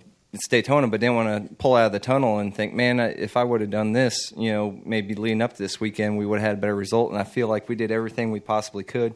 I know Travis and the guys did at the shop. I've never seen so much work go into a, a speedway speedway car, and I don't think it has a scratch on it, to be honest with you. So that's pretty exciting going to Talladega. So um, it was just uh, a lot of fun. A, a lot of uh, homework went into this. I didn't think it was. I don't. You know, our sport's not easy, but I didn't think it was going to be that easy. But it's just a testament to how good that car was, the Hendrick power, and um, you know, and honestly, someone said someone out something out there that that last pit stop. I think we got out by an inch and beat our teammate out, and that, that was that was the difference. So just the the little things here, and, we were able to control that, and the guys were spot on, and we got out. You know, with him drawing the number one pit pit stall on Thursday, it started there. So just had a really good feeling about the weekend. Was the winner in the Xfinity Series uh, race at Daytona. Michael Annett, first win is, as, it, as Sasha said, in 240 starts for Dale Earnhardt Jr.'s team. Uh, to the big one then. Uh, certainly a man who didn't endear himself to his team or any other Ford teams or to the Blue Oval was Michael McDowell towards the end of the race year. Ah, uh, yeah, and, it and one, wasn't it? It wasn't so much what he did; it was his comment. Yeah, and and I can understand where he's coming from. What he said basically was that his team doesn't pay him to push Joey Logano to a win. Okay, I get that, but, but Joey Logano's in another Ford. Ford. Joey, Joey exactly. Logano's in another Ford. And if you want to keep getting money from a major manufacturer, if you want to continue to be somebody that a major manufacturer pushes to have in their car, you're going to do everything in your power to make sure that that manufacturer wins. What he did, what Michael McDowell did, was on the back straight on the last lap, he had an opportunity to dive up to the high line, get behind Joey Logano, and yes, in effect, push him with a run to get around Denny Hamlin to have an opportunity.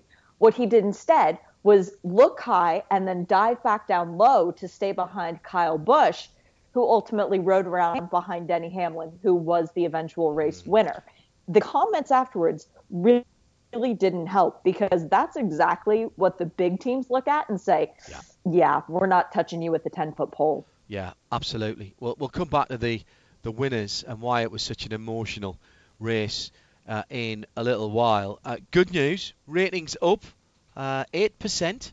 A couple of red flags, two big wrecks, and Jimmie Johnson. It was a very long race. It was a very long race. I yes. allocated myself three hours to watch. Oh, I couldn't no, watch no. it live. I allocated myself three hours, and uh, obviously still haven't seen the end of it. The highlights, that the or at least the rerun that was on one of the channels uh, yesterday, ran for six hours, and yes. I don't know how much they cut out uh, uh, nothing was cut out of okay. that. That was so, the full broadcast. So what happened to Jimmie Johnson coming onto pit lane? He was coming onto pit lane with four other cars at the time when two teammate cars, not his teammate, not not Hendrick's drivers, but two guys who were driving for the same team, collided with each other, both getting on the brakes, trying to check up to get onto the pit lane speed limiter they came across sideways and one of them sideswiped the back left portion of Jimmie's car, dislodging his fuel hose. So he couldn't actually get fuel back into the container no without the fuel refueler holding the nozzle in one hand. And NASCAR viewed that as outside assistance. So basically, every time Jimmie came in to get fuel, he would then get a drive through penalty. It it was a bit of um, yeah, but he looked really strong going into the race. And they go next weekend or this weekend to Atlanta, which is a track that Jimmie's Oh, won at five times before. He loves so it. it's not going to be too much longer that this winless streak continues. Um, let, let's talk about the man that led the most laps, didn't win it, Matt uh, Di Benedetto, who does sound like he should be in the Fast and Furious. 49 laps uh, led and uh, and became a bit of a fan favourite during the race un- until about lap 192. What a classy guy. I mean, it, they interviewed him after he was released from the infield care center. Yes, caught up in, in the big one on lap 192, as you rightfully say. And he assumed complete responsibility for it. He said, I'm sorry, we, we tore up a lot of cars. I was going for it. He is the complete underdog that even the broadcasters were saying, we talked about a lot of things potentially happening in this race that we weren't expecting, but I don't think anyone mentioned this guy's name. He went on to lead more laps than anyone else, and he won a lot of favor in a lot of people's uh, opinions. But the other cool thing that wasn't really hit on during the race too much is the fact that he's working with LFR and Joe Gibbs Racing, the team that was ultimately victorious, with Denny Hamlin's former crew chief. Yeah. So there was definitely some synergy going on that night in Daytona. Uh, of course, the big story at the front of the field, uh, Joe Gibbs Racing, um, effectively the whole lead up to and the race and the victory, a tribute to um, Joe's son JD Gibbs, who uh, lost his battle with illness. What, not a couple of weeks ago, isn't it? Uh, As, as far as It- it- yeah, almost a month ago now Is it a for, uh, for JD Gibbs. But Yeah. they had a, a tribute to him on lap 11 where everybody stood up. And ultimately, it was car number 11 that had his name on it Mm. that wound up in the victory lane. A one, two, three finish for Joe Gibbs Racing.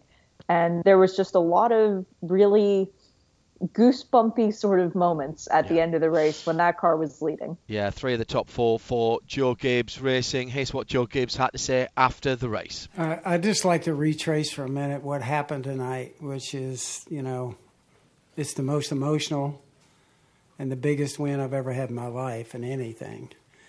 Uh, JD built our race team, was the guy that ran day to day operations for 27 years. He invested his occupational life in our race team. And as a part of that, he went up to purchase some late model stuff from Denny and s- struck up a relationship with Denny, put him in a test, put him in a, a truck, put him in a Xfinity car at Darlington, and finally he said, We need to sign this guy. And so that started the relationship and everything. And Thank you for that first check, by the way. I got a set of rims for my truck and a plasma TV. I was, Of course. living- I was in high. I was the, I was a hit That- in that- my town. That is the truth. He had nothing. Okay. and three years later, he bought a house next to me that was twice as big as my house. So it tells you I get in the wrong end of everything. But I wanted to retrace that and then to say JD's favorite number was 11. When he raced, that's what he had. Denny's number is 11. Denny put JD on over the doorpost on that car. And to have that take place, everything that took place tonight, everybody knows we've been to Daytona 27 times. We had won twice before. And so, you know, you're thinking about things, and I guess everybody could say, well, that just happened. I don't believe that just happened. I honestly believe it was, you know, I think the Lord looked down on us, and I know JD and everybody in my family was emotional. Uh, called home to Pat, and I called sponsors that were emotional too. It was just an unbelievable night, uh, unbelievable crowd. The whole thing was just a special memory for me, and it's one I'll never forget. And it was the most important night of my occupational life. Joe Gibbs speaking after the victory at the Daytona 500 for Joe Gibbs Racing. Demi ha- Denny Hamlin, the driver of number 11 share, and uh, no stranger uh, to the win at the Daytona 500. That's his second time in the uh, Gatorade victory lane. It is, and there's some people who are talking now about is he worthy of going in the Hall of Fame because of the two wins. Uh, he still hasn't won a championship. He's got time to do that yet. But it's the second time that he's won this race, and the second time that he's won this race as the first ever race with a new crew chief, which is pretty interesting because that in itself is pretty hard to meld to. But he is the fifth driver in NASCAR history to start the season with a win after not winning the year Wow. before. So Wow. that's pretty cool as well. And here's what he had to say after he took the big prize. I, I, I'm taking this one in a little bit more. I was just so, you know, everything was just so crazy at the end of the 2016 race with the final lap, how it all played out. I was just, I couldn't believe anything that happened. I, s- it was in awe the whole time. This one, I actually, through the red flags and everything, I was kind of taking everything in. I, I fell asleep twice and, and under a couple of the red flags because I just, I was just relaxed. I knew what I needed to do, and I wasn't going to venture off from that. Um, so I wasn't nervous about, hey, w- what if this happens? What if that happens? I knew in my head what I needed to do, and if it if if the race worked out great for us, we were going to win. Um, if it didn't, I was I'd put I'd put forth all the homework and done all the work to figure out where I needed to be, and I knew where I needed to be, and um, Circumstances was going to dictate whether we won or not. So I was pretty relaxed the whole time, and really taking all this in. Second race uh, victory at Daytona for Denny Hamlin. Shea Adam is on the line. We've got a lot to fit in, so we'll rattle through some IndyCar news. Reminder we've got uh, Nick and me reporting from the London Classic Car Show after this tonight. Uh, advanced frontal protection. Uh, sounds like something that the cricketers would be uh, using out in the Caribbean at the moment. 217 for two, by the way. Uh, Jason Roy dismissed. You're just making up numbers. I'm just They saying. Yeah, Ad- what is advanced frontal protection then? It is not a implement used in cricket, a fictitious sport, which is like whack bat. Um, they have created a three inch tall by three quarter inch wide piece of titanium to sit on the upward sloping part of the cockpit, basically over the driver's legs, almost almost knees, I would even go as far Mm. as to say, that it's going to be used to try and deflect debris away from the driver's helmet. They were working on this windshield, but it wasn't Yeah. going to be ready in time. It didn't pass the impact test. This they're satisfied with as a stepping stone. So this is their, their alternative to the Halo device that we have in, in Formula One. It's a halfway step. They- They're not considering this the end game, but this is better than nothing. Okay. Uh, they can't do a halo because it cuts off the visibility of the drivers when they're on the oval. That's what they've been saying. So this is sort of their next step up. Uh, as far as testing is concerned, they've been the circuit of the Americas, uh, and it's I've seen some footage. It looks fairly spectacular. It's not Formula One pace, but that doesn't matter. Uh, It's not even WEC pace though. but they don't have the downforce. That that's that's what they don't have, and you need downforce around there, particularly in the And they- first sector. They weren't running on the good tires either. True, uh, and it was testing rather than um, qualifying style of uh, pace. Three of the four sessions led by the same driver, Shea. yeah, hello, Colton Herta. We know what this kid can do. We just saw it at Daytona. And now the rest of the IndyCar world is finding out as well. Do there was ever? so much hype around who was supposed to be his co driver all year, Pato O'Ward, after Mm. his debut at Sonoma last year. Don't count out Colton. He is so fast and he's so humble. Every interview, he was just saying, Well, it's because the track suits my driving style. Dude, three out of four sessions, he was fastest. And the one that he wasn't fastest, he was second. It's not just the track suiting your style, it's that you've got talent, but he's way too humble to step up and say that. 25 drivers total took part in the IndyCar test. That was called their spring training. Of course, they are off to St. Petersburg. When is that? Two weeks. And then they go to of the Americas back the week after the 12 hours of Sebring. Uh, you mentioned Pato O'Ward there. He's now without a drive. Uh, that's the big news. Uh, it's a tough old game.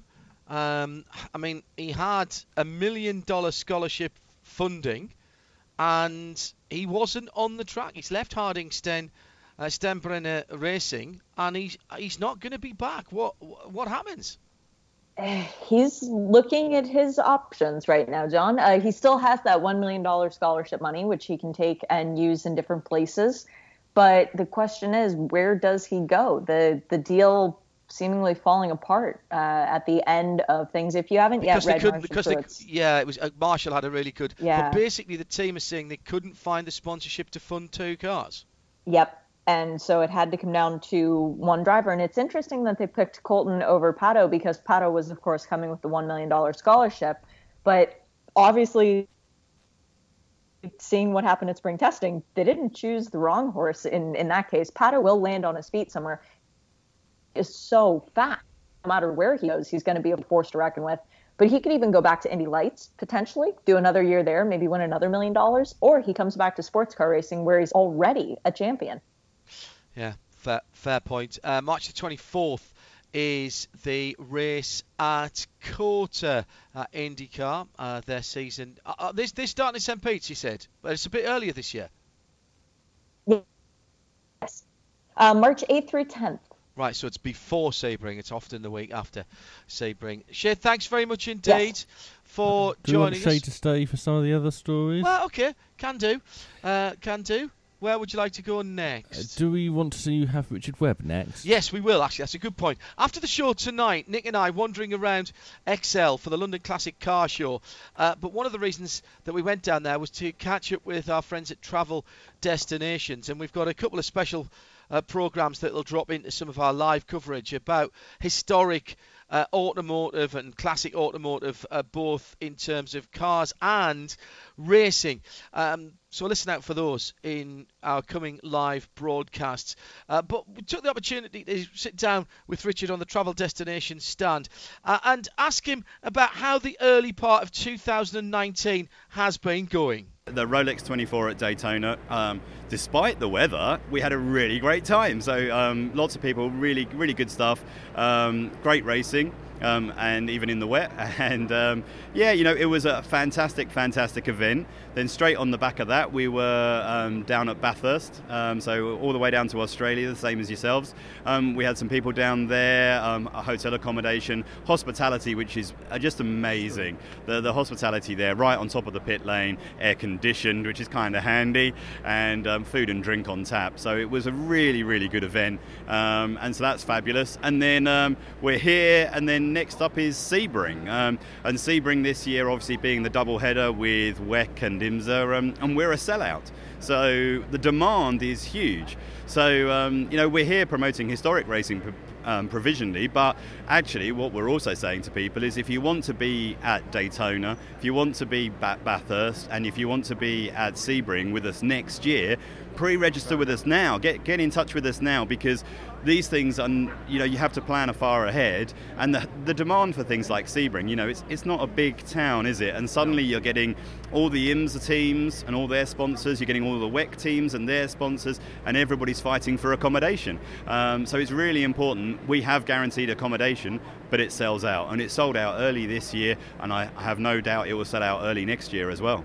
And then you're straight into the meat of the season there, and it's not that long before we're at Le Mans for the Le Mans 24 hours, and that's a bit different this year as well because we've got the Nürburgring 24 hours the week after. I, I, I dare say there are people doing double headers as, as we'll have to do. But how's things going for, for Le Mans this year? It's a, it's going to be the end of this transition season, so the champions will be crowned at Le Mans. Um, all the usual spots that you've got. Uh, how are you doing? Have you got any? Have you got any availability left? Right. Le Mans this year is is selling really well. Actually, um, we were a bit concerned because we didn't know what how the, the, the super season would work. But this is the finale.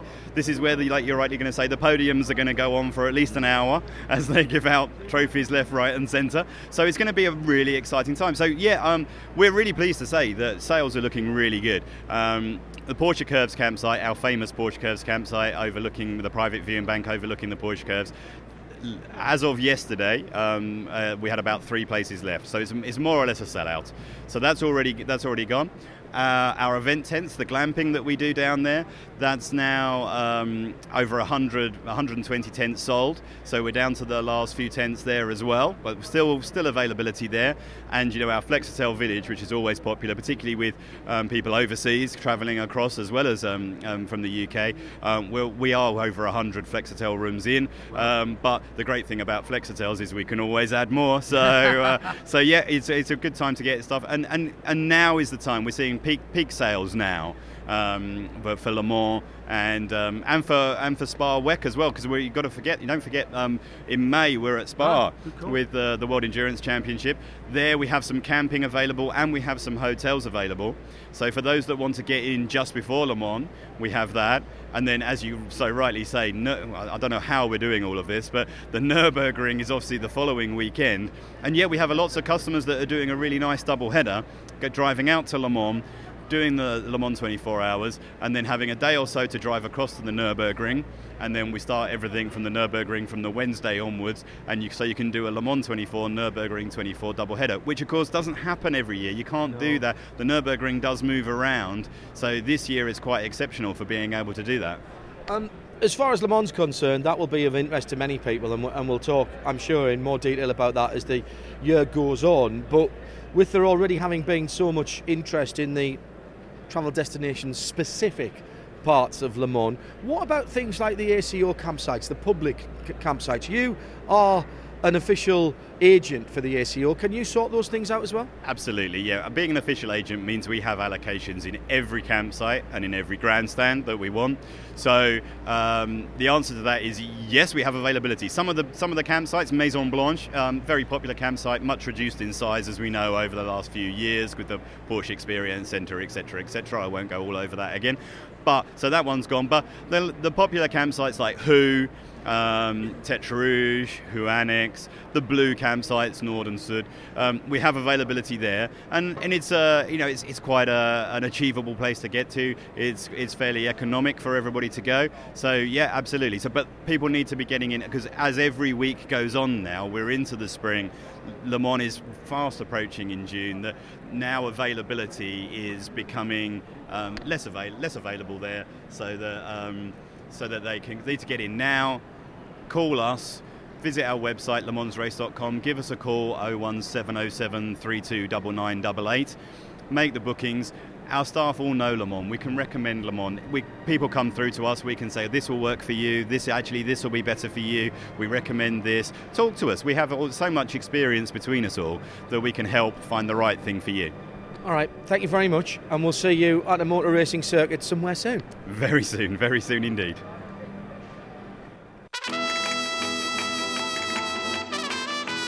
Noticias en español. Ole. Por Midweek Motorsport. Uh, that was Richard Webb talking to me at the London Classic Car Show uh, over the weekend. Uh, and that obviously was the jingle for news in Spanish. Now, uh, this might not work with Shea um, along here. in fact, I'm going to just fade you down. Fire away. I think Shea should take part. El Rally Dakar this, sure. cambiará de sede para el 2020. Ah, this is very interesting. Rally Dakar is not going to happen uh, in the next few years, and it's going to be replaced by a cricket tournament in the Middle East. and you still think Shea shouldn't be taking part in this? Yes, absolutely. Al parecer, todo está consumado y la competición automovilística uh, más difícil del planeta dejará Sudamérica para anclar en Arabia Saudita. Yep, there you go. You see, it's moving from South America to the Middle East, and it's no longer going to be cars, and it is going to be the short form of cricket, 2020. Uh, las autoridades. And the competition will be very harder with only South Americans allowed uh, to play the cricket, obviously. Las autoridades de Arabia Saudita mm. que cuentan con un potencial económico uh, garantizado la viabil- viability del Rally Dakar y desembolsarán 15 millions annuales. Yeah, now this is very interesting. Um, it's guaranteed to make more money this way, particularly if only people called Quentin uh, are allowed to play. Otro personaggi del mundo del Rally Dakar, Mohamed Al Twariji reveló la buena nueva en las redes sociales. Oficialmente, Rally Dakar en Arabia Saudita desde el próximo 2020 y por cinco años. Um, yeah, well, we're not going to talk about the last bit because it's not very pleasant. But uh, it's def- they've definitely signed up to do 2020 cricket in South. Uh, instead of uh, being in South America, there's going to be 2020 cricket in Saudi Arabia. Um, uh, other persons from around the world, especially not anyone from socialist countries, will not be allowed in the 2020. It's as simple as that. Pero las informaciones detallan que el acuerdo ya está hecho y el compromiso sería por una suma de 15 Oh. millones de dólares por cada uno de los cinco años de competición. Yeah, but they will allow teams uh, from Delara and Serie A, the Italian Football League. So they're really pushing it out there.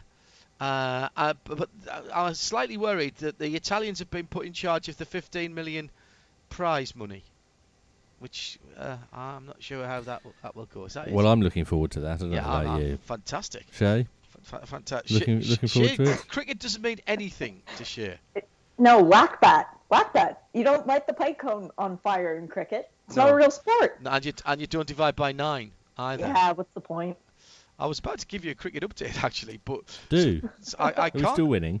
Um, well, n- nobody's won quite yet. Uh, but there must have been a wicket or something because they've gone for an ad break. So um, I can't actually tell you um, what's going on. I looked away for it. Joe Root got his 50. I know that. So um, ah, it must be 236 for drinks. two. Yeah, it must be drinks at the moment. That's what it is.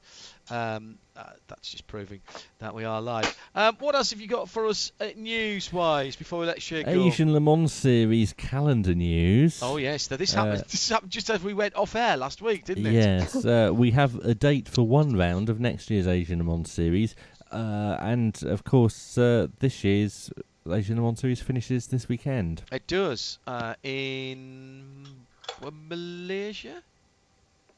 I think so. Um, sorry, I should. Sepang, isn't it? So where's that? Kuala Lumpur. Oh, Kuala Lumpur. All right. Mhm. Okay, so are you sure it's Kuala Lumpur? That's where Johnny Johnny is where- is. Okay. Ah, but is he doing something else? No, he said for the next round of Asian Le Mans series. All right, so it's in Kuala Lumpur then. So I was entirely wrong, not Malaysia. Um, Kuala Lumpur is in Malaysia. Is it? Yes. All right. Okay. Sorry, I I shouldn't have doubted myself.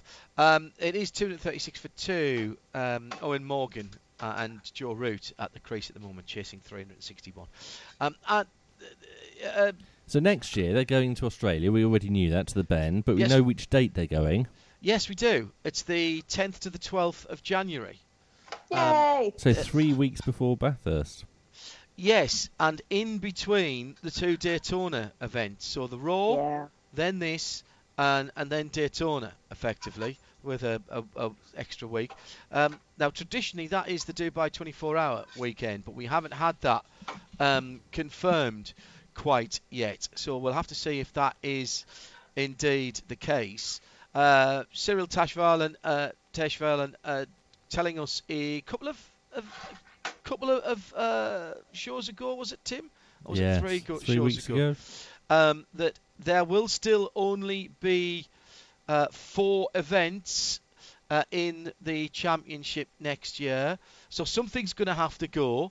That was the uh, Buriram um, Race date. in Thailand. Yes, but I don't know whether that one's going to be moved or whether we're going to lose it. But definitely only four events for next year, increasing to five the year after. So I in the expect to find out in the next 24 hours what the rest of that calendar is. Well, al- almost certainly the moment we go off air and and we start the London Classic Car Show, um, it will. No, they'll make the announcement this weekend, won't they? When everybody's there for the the final. Uh, staying in Asia, Yep. But a little further north, Okay. Aston Martin is to return to Super GT. Yes. Well, well, uh, uh, right. Before everybody gets too excited, because don't forget uh, there is an Aston Martin shaped car in Class One touring cars. Uh, R-Motorsport will be running a Vantage shaped car in DTM. It's not in GT500. It's No, going. it's a GT3 car. It is going to be a GT3 and therefore will run in the secondary class in GT300. Um, this is Team D Station, um, which sounds like a 90s band, doesn't it? D Station, D Ring. um, they are switching from Porsche uh, to the new uh, GT3 version of the new Vantage, and uh, Darren Turner will join the team uh, for the 500 miles of Fuji. Uh, it's Tomonobu Fujii, the driver. Uh, he returns and With Joao- Joao Paulo de Oliveira. yeah, J. Peter Oliveira, who was a the next big thing for Nissan, wasn't he? And it was at one, thought he was going to get a LMP1 drive, and and he, he's he's star, I'm afraid, is, is or he's his light has rather waned uh, recently. Maybe this is a chance for him to re-establish himself. Uh, November 23rd and 24th Right. at Fuji Yeah. Is the uh, suggested date for the joint Super GT DTM race that everyone's been going on about for at least six years. Yeah. 60 years, it feels like. Uh, 14 DTM cars, 15 GT500s, uh, two sprint races, uh, spec tyres. Yeah. Uh, tyres for both series. Yes. Yeah, that's interesting because we were talking to Jan Mardenborough on the Jan Mardenborough on the big interview a couple of weeks ago. The tyre war is a massive part of Super GT. That is going to really mix things up. There's also going to be one of each manufacturer back at the final round of the DTM, Yes. which is once again at. Oh, it's going out of my head. And I was The there. Hockenheim ring. Hockenheim ring, thank you. The Hockenheim ring, uh, which is where I saw the DT um, uh, a couple of years ago, and where they did the display for the Super GT cars. And if they're anything like that, it was uh, extraordinary. Worth going to see that. Nice drive actually, down to there if you're in the uh, UK. Quick bit of British GT news. Mm-hmm. Uh, and KTM are returning to the British GT Championship for the Yep. first time since 2011. Uh, now, I know a number of you may uh, think that uh, this is uh, not a, a great car because it is prone uh, to have its uh, front right corner completely collapse for no apparent reason. Right. Uh, or maybe that's just when uh, Graham Goodwin Oh, that's crashes it. harsh. That uh, it was only a wheel rim. In fairness, Johnny Palmer will tell you that story. Johnny was not in the car. It's not what he says. But anyway. He, he was watching from a distance. Okay. Um, is Uh, it's gonna have Mike coming back? McCollum and Sean Cooper as the uh, drivers in the X-Bow Crossbow. Crossbow Yeah. Gen 2. Yeah, still running the Audi engine. And we've seen those do quite well in Creventic uh, as well. yes, they also raced uh, in uh, Britcar last year. Yep. Lovely little thing.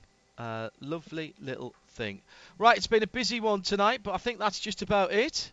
Uh, yes, I do have uh, a story that you say is not news, so uh, Which we'll. i- which is uh, uh, V8. V8 Supercars is going to be uh, summer series. Well, they're going to extend their calendar by about a month, effectively. They're going to start at a tiny bit earlier, about a month earlier. Yes, That's all it is, really. we'll Um, find out more in June. Well, we'll get Krilsey on to, to talk about in the next few weeks. We've been talking about formalising a, a down under uh, news report on a more regular basis, and uh, maybe we can get Krilsey to, to kick in a bit more about that. But I've read that carefully, and as with the WEC 2020 rules, there's a lot of people running around with their hair on fire because they don't like change. Um, and actually, when you read it, there's very little change. Um, same with the WEC. Thank you for all the. I've, I've forgotten our most important story as well. Which was? Uh, if you're in Sweden Yes. at the weekend, Yes. you did not see Seb win. 200,000 people were watching, and none of them saw a Seb win the Swedish rally. It was uh, uh, Tanak who won. It was. Uh, and that means he leads the World Rally Championship for the very first time. Yep. And uh, it was a quite an exciting event. Uh, He's seven points clear of uh, Thierry Neuville, with Sebastian Ogier uh, in third, a further nine points behind. Thank you for all the tweets tonight. Very sensible conversation about that WEC story that we ran at the beginning. The uh, article that I referenced from Mark, Marcus Schurig uh, is in the current uh, issue of Auto Motor und Sport, and it is called. Uh, let me just check out what it is in German. Hypercars ohne Hype. Hypercars without the hype. Marcus Schurig. Um, worth getting a hold of a copy of that. It isn't online, um, but all of the background information is on there, and we'll keep you up to date with what comes out of that uh, Paris Accord, or maybe not, uh, today. Uh, suffice to say, it doesn't really matter what happens with the regulations. Le Mans is still Le Mans, and if the formula was 1977, Austin Allegro SS's, then somebody would find 65 of them, and that would be how many that was out of there uh, that entered for the Le Mans 24 hours. And funny enough, talking about Austin Allegros, uh, next on RS1. Oh, that's where the Austin Allegro thing comes from. Yes, absolutely.